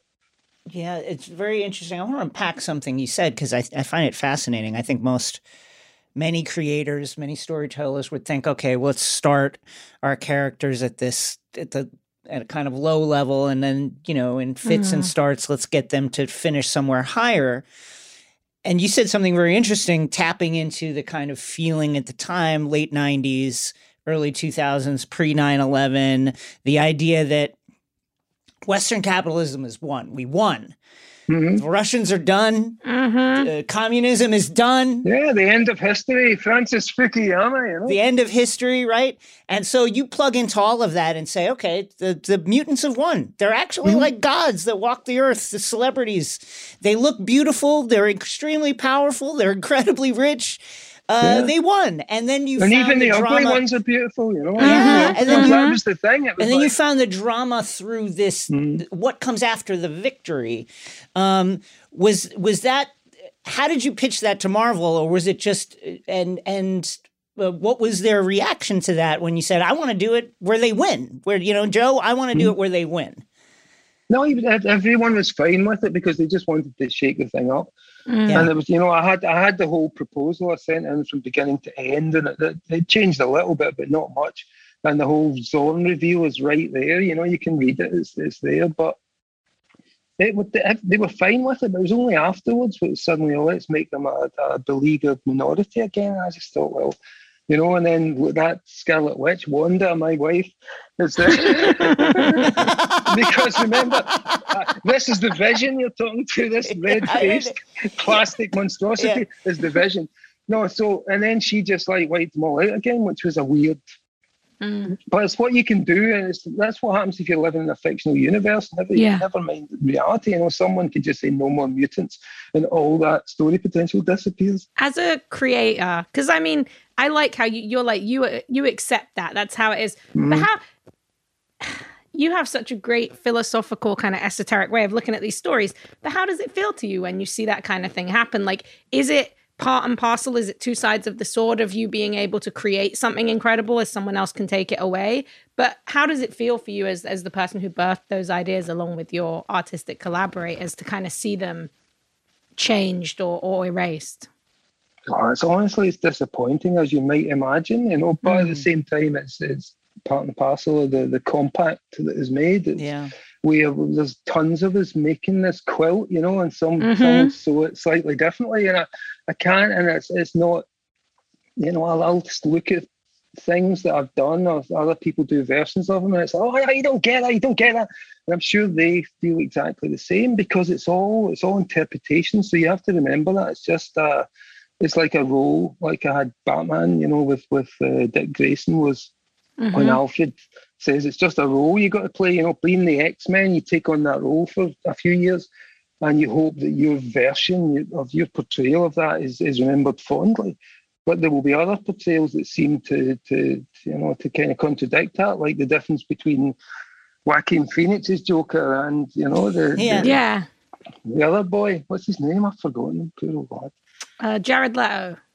The No, one. him as well. Jared, but Yeah. all of them. So they're all they're all very different, and I think you just have to, in, in long running superhero universes and and continuities, you have to understand that everyone's got a take. Mm. And some of the takes you'll go, ah, no, you don't, we don't get it. You haven't read that book, or you don't understand that that guy meant that when he said that, or she meant that when she was writing that. So you kind of just have to. I, I tend not to read them afterwards mm. because it is it mm. is a bit like you know it's like you know it's just seeing someone else going out with your your your lover your ex lover. you go yeah okay I'm, I'm I wish you guys all the best but you kind of actually lean into something that we've been talking about a lot there, which is like we are living in an unprecedented time as people who grew up with this stuff, who it wasn't all it was on the fringe, it was radical, it was subversive. Mm-hmm. And now we're living in a world where all these corporations are talking about multiverses, different versions of the same character. They're talking about these kind of you essence. know? Yeah, you know. yeah. And what what how does that feel to you to be living in this space where people can imagine the things that you've been seeing and the way that you understood it as these different characters living alongside each other and, and it's kind of like what's it like to see that become real in in this kind of modern day space Well, it's not so much it's become real as I think what you're what you're saying is it's become commodified in a way that before it was seen as, as non-commodifiable. But we made the multiverse commodifiable till everyone wants one, you know. So I kind of, but you know, but you, you kind of think that through, and it, I, I've always talked about the multiverse. It's like, well, corporations would love this because it's like, you know, it's like orange Kit Kat, coffee Kit Kat, it's like black and mm-hmm. white Kit Kat, it's like coconut Kit Kat. They love to take a basic idea and then just smear it out across a spectrum of possibilities that is is quite limited, and so they love the notion of the multiverse. It's, it's seen as, I'm sure, quite a limited potential, but you can have, you know, here's your red Superman, here's your blue Superman, here's mm-hmm. your, you know, here's your, your here's your original Coca Cola. Here's they love versions of things to to sell you the same rubbish over and over again. So I think the multiverse definitely appeals, but higher in, in a higher sense than that. Mm-hmm. I like the idea that the notion of the multiverse is becoming accepted because I always yeah. think when a concept starts to become accepted, the walls of reality become thin, and that concept maybe actually starts breaking through. Like the possibilities for it being real maybe start to be noticed. The next thing I think we'll hear is. You know, our telescopes have discovered a, a weird uh, dark matter fluctuation that suggests the close by universe.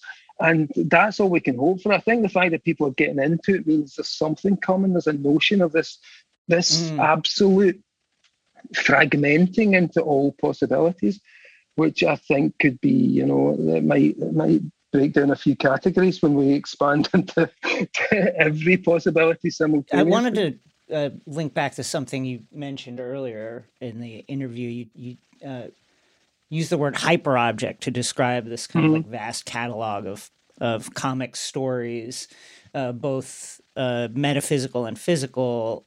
Uh, hyperobject uh, is word that was invented by the environmental philosopher Tim Morton to kind of describe yeah, the different. Plastic.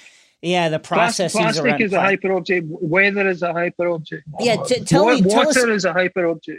Yeah, I wonder if you could just un- unpack the, the idea of the hyperobject and what what it means to you uh, vis-a-vis comics the hyperobject is it's it's an object a physical object that's so widely distributed it's hard to see it in its entirety so mm. we don't necessarily recognize the fact that it's a singular thing right you know so i could i could actually the entirety of the of, of the history of life is that you know but we're yeah. talking in, in terms of comics the dc universe is a hyperobject it's distributed across decades it's been added to by multiple voices and multiple generations, but it still holds its same basic shape. It's like a coral that keeps the same. Yeah. You can, there's only so much you can push it before it's the Marvel universe or before it's mm-hmm. the it's, it's, it's Archie, you know. So it's a hyperobject. Basically, in in that sense that I first described it, as it's distributed so widely that it's hard to see it as a singular thing.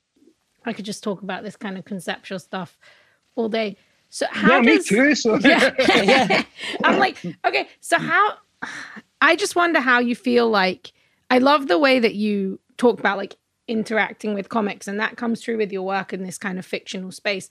How do you feel like? Do you feel like that power of those conversations and the reality of comics still exists in the space where we have all these different movies and and the sort of that expands the idea of them as hyper objects. Like do you feel like even if there's a commodification and there's a mm. there's a cor- very corporate aspect to it do you feel like there's a way that it's actually expanding people's understanding or people's access to these kind of stories and thoughts? Yeah absolutely. And i think and that's that's what we were saying earlier you know the sense that if you can sit through avengers endgame then you're being asked to consider like beings from another world in the simplest mm-hmm. level. You've been asked to consider the potential that uh, like crystals could somehow, con- you know, contain energy of of a, a, a, a scale and, and and substance that could alter the universe. That people have been asked to accept really weird things, you know, like that. You know, mm. Robert Downey Jr. could actually survive the impact in that flimsy, yeah, right. that flimsy suit. yeah. You know, it's so yeah, I mean, as I say, I think the boundaries of imagination have been pushed much wider, and not mm. just by by Marvel movies, but by by everything that people are consuming right across Netflix shows. And you know, it's vampires, it's, it's gods, it's demons, it's monsters. It's there's more demand for that. I mean, there's there's way less of anything. Though there is a niche for it, there's way less of anything that's like, say, 70s auteur cinema around, but there's mm-hmm. a lot of stuff that was once the province of comics and of geeks and of, of you know of, of people who are into genre material is is is way wider now. It's much more mainstream. So I do think that people's imaginative envelopes have been stretched you know. But it, still they are still fed a, a, limited diet of particular things. But it's it's way more than than back in the day when people would have thought, "What's well, a, it's a show about aliens?" No way, I'm not watching that. It's mm-hmm. ridiculous. Mm-hmm. it's, it's about magic or it's about that's the people wouldn't even have those conversations now. They would just watch it if it was cool and it was you know you could binge it. Um, so much of the texture of your work and the way people respond to it is that kind of referential, predictive uh, almost this feeling of of prophecy within the story of a world, uh, you know, drawing these lines uh, to a world that uh, seems like it could exist sometime in the future, and oftentimes that seems uh, dark or or somewhat twisted or or almost dystopian. Uh, and then I think of your work of All Star Superman, which is so optimistic. Mm-hmm what what are you what is Grant Morrison optimistic about mm. in in 2020? honestly. what do you got, Grant? We need something right now. Yeah, that's the have? one. That's the one. Well, I'm optimistic. No, just honestly, you see people in the in hell. You know, I'm watching it on TV every night. Yeah. they're still they're still fighting. They're still standing up for whatever they're standing up for. It's like some some power within us to resist tyranny mm-hmm. and monstrosity. Mm. But that you know, it's, it's it's it's hard to be optimistic, and the more optimistic you are, the more people throw things in your face to prove that you shouldn't be optimistic. So I'm very guarded about it now. Honestly, I've always been optimistic, even living four miles from number one target should World War Three break out. I, I just, I don't, I don't know. It's like maybe it's just me. I don't know. but I, and, and, about what? About what? I don't know. About the best in us triumphing. About the fact that we keep writing this story because we know it's true. And when mm. are we hmm. going to just like play it out? Why are we writing what? We don't need to write that story, you know. And I know there's lots of other stories, but fundamentally, the other stories don't serve us very well moving forward. So, what's the forward momentum? And the fact that so I mean, to me, I think that's the kind of duty of fiction, and it's where I I kind of depart from people who think that fiction should show what life is like. You know, it's like yeah, it's kind of shit. You'll kind of be end up disillusioned. You know, comics will break your heart, kid, and all of that's true. But that's not the truth because even within that, I noticed that we always we always look for something to keep going. You know, we always we always mm. favour magic. Nihilism is beat out by magic because at the bottom we always find meaning. We even find meaning in nothingness. So our desire to find meaning continues to make it positive, if that makes sense. And we always, no matter what you do to people, no matter what you bring them down, they'll look for meaning. They'll keep finding a reason to tell a story. They'll keep finding something in it. And I think that ultimately is like if we could just if we could just expand that, if we could hold mm. on to that little flame, that Promethean moment, and expand that, like we can make meaning with this. Magic is just making meaning. It's just like why isn't that better than that. Why, you know, why can't you do that? Why don't you try that with it? Why do you let that person thrive rather than kill them? You know, why do you let that animal live? Why don't you?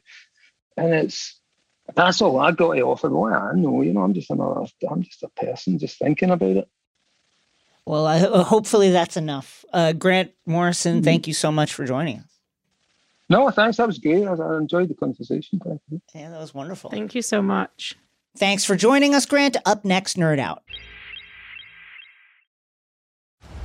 On May 10th, Kingdom of the Planet of the Apes is coming to IMAX and theaters everywhere.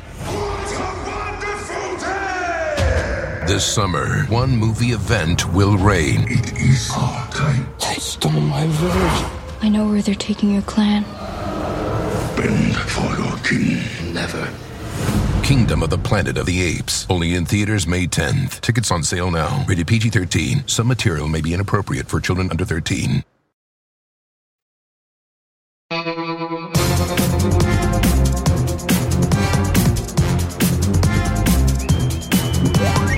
In this week's Nerd Out, a recurring segment where you tell us what you love and why, Sean pitches us on Final Fantasy IV Free Enterprise.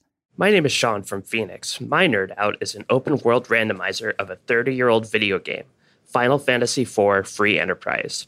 The original Final Fantasy IV, released as Final Fantasy II on the Super Nintendo in the US, was my introduction to JRPGs. I was fascinated with the game as a kid, a high fantasy story of a dark knight trying to save the world and discover the hero within himself. The original game story was wild and emotional, but it's pretty linear. Members come and go at set times, and you bounce from one mission to another. The story is about as straightforward as you can get when your story involves a giant robot and flying a whale to the moon. That's where Final Fantasy IV Free Enterprise comes in. You start with the airship Enterprise, which opens up the entire world. Bosses, key items, treasures, and quests are randomized, allowing for millions of options. You can hunt for the crystal you need to defeat the final boss, Zeromus, or you can set yourself to earn it through completing objectives. Along the way, you get to revisit the characters that made the game so compelling in the first place. The Dark Knight Cecil, who knows that he must save himself to save the world. The spoony bard Edward. The twin magic users Palom and Porom, and so many more. Free Enterprise makes quality of life improvements, like the ability to toggle random encounters, but the charming sprites and art, the spirit and heart, and the killer Uematsu soundtrack remain. I came for the nostalgia, but I stay for the endless customization and replayability. Anytime is a great time to roll yourself a seed and give it a try. But now is a perfect time to join the community. The spring speed racing tournament, the Adamant Cup, runs from early March through May. Races are broadcast on twitch.tv slash free enterprise. All the information needed to get started and to join one of the most inclusive communities on the internet is at ff4fe.com. Thanks, Jason. Thanks, X Ray Vision. And remember, wish everyone. Thanks for submitting, Sean. If you want to be featured, send your nerd out pitch to xray at crooked.com. Instructions are in the show notes. Up next, the end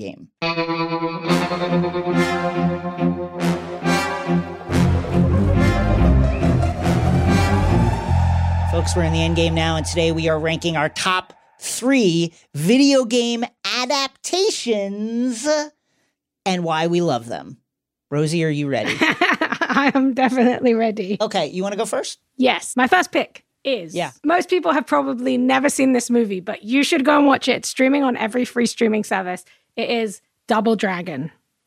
Oh, I love Double Dragon I- the video game. I love Double Dragon the movie. Yes, I- hokey but fun. One of the best, most fun and accessible video games that also spawned like every great video game like that. Like there are so many brilliant walk along beat 'em ups, and I love them. But yeah, the movie is so good. It stars Mark Dacascos, who I love and will literally watch in any movie. He's also in the incredible Crying Freeman adaptation, which is a great manga adaptation. Uh, Alyssa Milano is in it. Uh, Scott Wolf is the is the brother of Mark Wow. Dacascos in hilarious fashion, and it's like it's one of the funnest things because now it's 2022, but the movie's from the 90s and it's set in 2007 when like an earthquake has destroyed Los Angeles and everyone's Yes, like a post-apocalyptic punk. And uh, Alyssa Milano has the sickest look she's maybe ever had in her whole career. And it is just like, it's so hokey, but I this 90s era of video games I actually love. I it's so much fun. They weren't afraid to do weird stuff. This has like yeah. this has cool this this does what the Street Fighter movie doesn't, which is this actually like leans into the supernatural of it all, which I think is really really fun.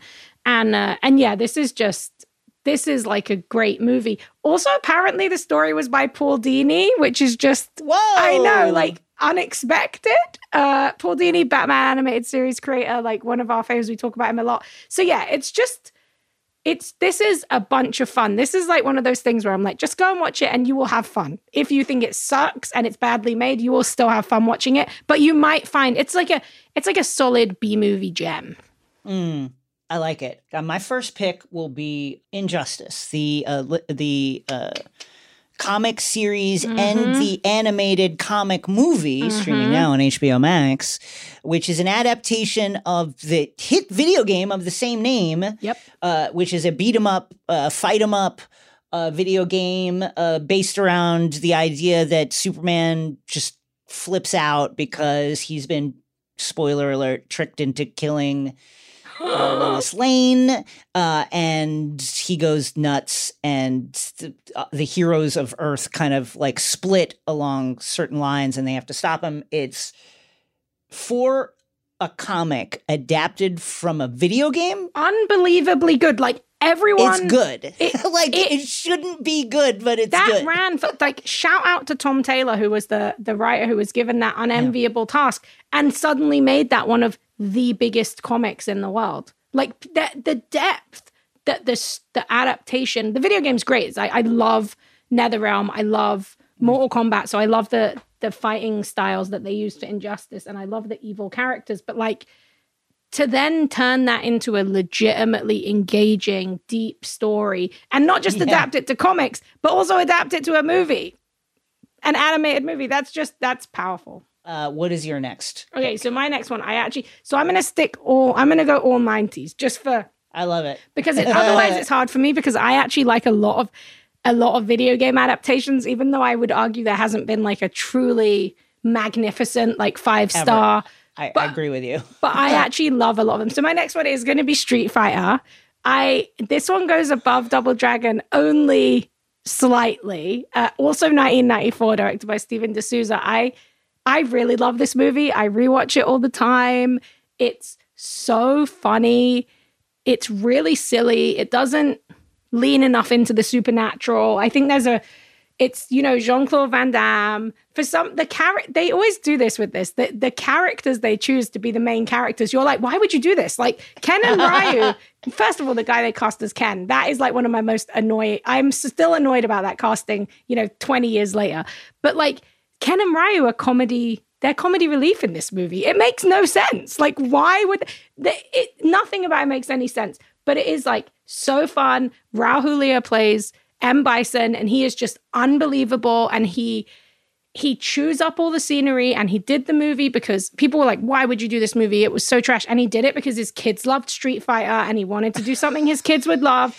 And he has this like unreal line where she says to him like uh, it's him and Chun Li and and she says she's asking him if he remembers when he killed her family and he's like you know God. the day I graced your village was you know that was the most important day of your life but to me it was just a Thursday or something And it's- Jesus. it's, so good and and it's so fun and you know Kylie Minogue is in it also there's like a Oh, really wow. there's a yeah Kylie Minogue is in it as Cammy I think so it is like What was I? It's been such a long Yeah. time since I've, I've seen the movie. I forgot. What was the excuse for the split? The Jean Claude Van Damme split in this? When when did he do the split? Oh, I mean, it happens more than once. And also there's a, there's like a really famous and hilarious interview that's been doing the rounds recently with um oh yeah, and Ming Na Wen plays Chun Li, which is like Oh, unbelievable yeah, great. casting. Yeah, great. Oh yeah, it's Damian Chapa who plays Ken. Like, why did they do that? But Byron Mann plays Ryu, and he's wonderful. but there's a really famous interview that's going around at the moment virally again with Steven de Souza, the director, where he talks about how like Jean Claude was just like coked out of his mind the whole time. And when you watch the Oh, movie, no. like you can see it. And one of my fa- oh, th- no. this movie is not in my top three, right? The, Street Fighter is, but Street Fighter Legend of Chun Li is not. But I will say that movie has an unbelievable bathroom fight scene and a very famous cocaine fueled performance by Chris Klein. So it continues the legend. But yeah, Street Fighter 1994, another movie that you'll have a lot of I fun love it. with. I am going to pick for my second pick a a, a recent release, Arcane Mm-hmm. Netflix's Arcane, which is the uh, adaptation of lore from League of Legends. Now, this is very interesting in the sense that I've never played League of Legends. Yep. I don't know the lore at all. I don't. Uh, usually, like the move in a video game adaptation, right, is they always give you that scene that is a wink at like the way the game is. So, for Mhm. instance, in the in the episode one of Halo, you when uh, Master Chief touches down on Madrigal and starts uh, slogging away against the Covenant, Yeah. there's a moment where like you go into his visor and you see the first person view Yeah. of him aiming his gun, the whole thing. And if that happens in Arcane, I have no idea. Mhm. I don't know. I just know that it was great and I really enjoyed Yeah. it. I thought the art was amazing. The characters were really great. Uh, I just really, really liked it. It looked almost too real at times. Uh, That's that's a show that I think not only is it like a stunning show. I've never played League of Legends either, and it's um, but it's like the rare adaptation. This is probably actually one of those five star if we're talking about a video game adaptation. Like Mhm. it not only pushes the boundaries of what a video game adaptation can be, but also the format of animation. Like you said, like when you're watching it, you spend so much of the time going, "How did they do that? Is it Yeah, how'd they do rotoscope? it? Is it 2D? Is it CG?" They use so many formats. It feels like uh, it feels a bit like the first time you see Spider Verse. completely agree. It's like that. There's like this hard, almost like hard edged like cell shading kind of look Mm-hmm. and different looks just- line weights and yeah, it's like it's just really really cool. I love it. What's your next pick? well i'm absolutely really happy that you went for like legit quality ones because i'm really going for that. This I is the no, triple bill of 90s classics. So my first one and i do legitimately love this movie is mortal kombat which came out in 1995 uh, directed by paul anderson who would obviously go on to do paul w.s anderson would obviously go on to do like a lot of video game adaptations. But this is my favorite. I love this mortal kombat movie. It's campy as hell it is so campy. it is like so enjoyable uh and i think that like robin shou as uh liu kang is like one of the all-time best castings. He and the martial arts are actually really good. It doesn't it doesn't do well. It's a pg you know pg-13 isn't that always the way so you don't get that brutal bloodiness of the video games which mortal kombat is probably my favorite video game of all time. So, but there's just something about this movie that I love. This soundtrack is full of unbelievable bangers. Like it's so good. And it has every great character. You know, it has, oh yeah, Cary Hiroyuki Tagawa as uh Sh- Shang Tsung, and that's such popular casting that they actually bought him back for one of the video games recently because it was like so iconic. And uh, and I also I would say I also uh, did enjoy. I think this is this was on Netflix, but I think it's on HBO Max now. And I I did enjoy the new Mortal Kombat. If you want a more R rated one, also another great uh, Liu Kang casting there. And yeah, I just I love Mortal Kombat, and this movie is like probably one of my most rewatched movies because it's just so much fun. What's your number one? Oh God! Uh, so this is a cheat, and I don't care. I'm going to do it, and with a caveat of this movie came out in 1984, so it might be problematic now, and, and I haven't seen it since I was a for a long time. I've seen it since I was a kid, but as a kid, I loved it. So if it's problematic now, Apologies. apolo- all apologies. The Last Starfighter from 1984. Wow. Now, here's the thing about The Last Starfighter. It's not really a video game adaptation. It's about it's a story about a Mhm. kid. It's a story about an alien war, a genocidal alien war where the very very very Hail Mary last option of this dying up against the wall alien civilization that's about to be wiped out is to create a video game and send it to I guess like all the inhabited planets of like the galaxy, but in particular Earth. And that video game will like search for talented fighter pilots. and if they are good enough, if they beat the game, that means they are skilled enough and they will then be picked up by a starfighter, uh, like this unique, very, very last high tech, super top secret starfighter, the last hope of this alien civilization to defeat the enemies. And it was, it was like, it's super fun. Like, eh, you know, as a kid, it was like any kind of story that was like, actually like if you get good enough at video games it's actually really good like it's actually beneficial for your And life you how good well how about if you how about if you save not even just your world but the Mm-hmm. galaxy uh, other planets i was like i'm all the way in so the last starfighter i'm i'm I thought about the last Starfighter like a couple weeks ago it, because it seemed like one of those properties that I'm like, oh, they haven't rebooted this yet. Like they Mhm. haven't figured out a way to make this ten episodes of a TV show, or they haven't figured out how to just like make the movie again and release it on Disney Plus. Wow, I'm really surprised at that. So the last Starfighter, I don't know if it's problematic. Again, it came out in 1984. It might be, and I'm sorry. But the last Starfighter, that's going to be it because I just loved it. So okay, much I'm gonna kid. do. I just your- need. I want to do a special mention then because my other one, if we were doing it like movies, Yeah. it would be Tron. That's like I loved. I yeah. love the original Tron. That was such a revolutionary movie for me. So shout out to Tron. Love that weird old movie. That's it for the end game. Let us know what you think and use hashtag XRV endgame to give us your pick. Huge thanks to Grant Morrison. Rosie, thanks again for joining us. It's been a delight. Uh, anything to plug? Plug it again. Plug the comic book again. Yes, I am writing a Godzilla comic with Oliver Ono, the incredible artist who is doing the inks and the colors and the pencils and everything. I'm, I'm sure the letterer will also be amazing, and I will shout them out when I find out their name. Uh, that is my plug. You can find me Rosie Marks on Instagram, also on Letterboxd, uh, where you can see all the bad movies that I watch. I watched a lot of bad movies in the hotel at Austin, so that was there's. What'd you watch? Oh my god.